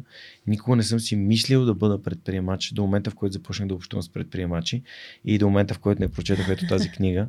А това си прави ремене на Айранд, която ми каза ти от коя страна на барикадата искаш да бъдеш. От тази, която чакаш на готова да ти дадат нещо или от тази, която решаваш проблеми. И така. Супер. Здравейте! Прекъсваме подкаста за кратко, за да можем аз и Георги Спасов, един от основателите на LimeChain, да разгледаме следващия въпрос, свързан с блокчейн и да му отговорим. Благодаря ви. А да, здравей! Отново имаме въпрос, свързан с токени, койни и така нататък. Готов ли си? Да. Каква е разликата между коин и токен? И тук аз ще добавя и стейблкоин. Добре, супер. А, това е много важно нали, да, се, така, да се знае чисто като разбиране каква е разликата между двете. А, много често койни и токени се използват взаимозаменяеми, но те всъщност на практика не са едно и също. Ще започна от това какво са койните. Койните са криптовалути. И токените са криптовалути, и стейблкоиновете са криптовалути. Само, че а, койните и токените се различават по начина по който се създават. Койните са тези криптовалути, които се използват в консенсус алгоритмите на мрежите. Какво имам предвид? Една блокчейн мрежа, за да работи, всъщност тези, които я поддържат, било то миньори, било то стейкари, те трябва да получават награда, за да го правят това цялото нещо. Та койновете са тези валути, в които получаваш, в които получаваш наградата си за това, че си се грижил за мрежата. Койнове са биткоин, койнове, койн е Ethereum, е Solana и така нататък. Докато токените, те всъщност, тяхната работа не е да се грижат за блокчейн мрежата да съществува и да работи правилно. Те всъщност са на така нареченото потребителско ниво. Те имат смисъл в дадения контекст на дадено приложение. А, токени, могат да ти дават достъп до дадено приложение. Може да се използват за плащане в дадено приложение и така нататък но те не са койнове, защото те не се използват за поддържането на самата мрежа. А какво са стейбл койновете? Те, за съжаление, лошо са наречени койнове. Те са по-скоро стейбл токени, защото те се създават не за да, за да работи правилно мрежата, а се създават по други причини. А, и тези причини са всъщност те да репрезентират някаква стабилна валута, стабилна в смисъла да а, да, да държат същата цена като една валута, която е в извън криптосвета. А, популярните стейбъл койнове, а, тези токени, те са обикновено са вързани с цената на долара. Демек, един долар би трябвало винаги да е равен на една стейбъл валута. А, има няколко такива, които са по-популярни, като а, DAI, USDC, USDT. А, има различни флейвори а, различни привкуси, така да кажем, на тези валути. Някои от тях са базирани на това, че просто някой някъде е затворил едни долари в една банка и е казал за тия долари аз създавам ето тези токени, а други пък са базирани на друг тип а, алгоритмично-математическа а, работа, нали, сложни формули, които позволяват във всеки един момент всъщност а, пазара сам да регулира цената на този токен, но да е смислено той, той, да, е, той да е винаги а, в рамките на това, с което трябва да го сравняваме, да с долара. Та, това е разликата между коините, токените и стейблкоините. Благодаря ти, Ядаш, а, за този отговор да. и ще се видим след една седмица. Да, до скоро. Чао. Чао, чао. Благодаря на LimeChain за това, че подкрепят свърх човека, а на вас ще бъда много благодарен, ако ми изпратите въпроси, свързани с блокчейн, криптовалутите или изобщо свързано с Web 3.0, които можем в последствие с екипа на LimeChain да отговорим и да помогнем на вас. Благодаря и приятно слушане на настоящия епизод. Ита, много ти благодаря, че гостува днес. А, уважаеми приятели, а, последният въпрос към а, доктор Русита Кокотанекова е ако как, по-скоро, как да направим България едно по, по-добро място, едно по-щастливо място? Като ние самите станем по-щастливи, т.е. ако всеки сам работи върху себе си, така че да, да излиза от вкъщи в по-добро настроение, а, с по-голяма мотивация и с по-добра нагласа, а, допринасяйки за малкия кръг от хора, които срещаме всеки ден, това нещо ще се разпространи. И другото нещо е свързано с книгата, която споменах за, за порода човек. Ако превключим това нещо в главите си и се кажем, че другите са добри и ако ние сме добри с тях, те ще ни отвърнат със същото и повече хора почнат да правят така, това ще стане заразно. И България ще стане по-добро място. И това не е единствената рецепта, но това е което ми идва на ум сега. Има много неща, които може да подобряваме, но смятам, че ако започнем от себе си, а, имаме по-голям шанс поне да усетим, че имаме контрол върху нещата и което да ни даде мотивация да правим и други неща. Супер много ти благодаря за прекрасния отговор. Правете добрини. А, това беше всичко от нас с а, доктор Кокатанекова а, и поредния епизод на Свърх човекът с Георгинов. Благодаря, благодаря ви, че бяхте с нас. През миналите около 3 часа би трябвало да са. А, надявам се, че ви е било интересно. Ако искате да споделите този епизод с вашите приятели, направете го. Това ще бъде една от подкрепата. Това ще бъде подкрепа, което може да окажете на подкаста. Ако искате да станете част от нашата затворна общност, знаете на сайта на Свърхчовекът, горе на десен ъгъл има бутона подкрепини. Ще се радвам да видя вашите коментари под видеото в YouTube или просто на съобщение към мен. Ще се радвам да им отговоря също така. Това беше всичко от нас за този вторник и до следващия път с историите, които вдъхновяват. Чао, чао!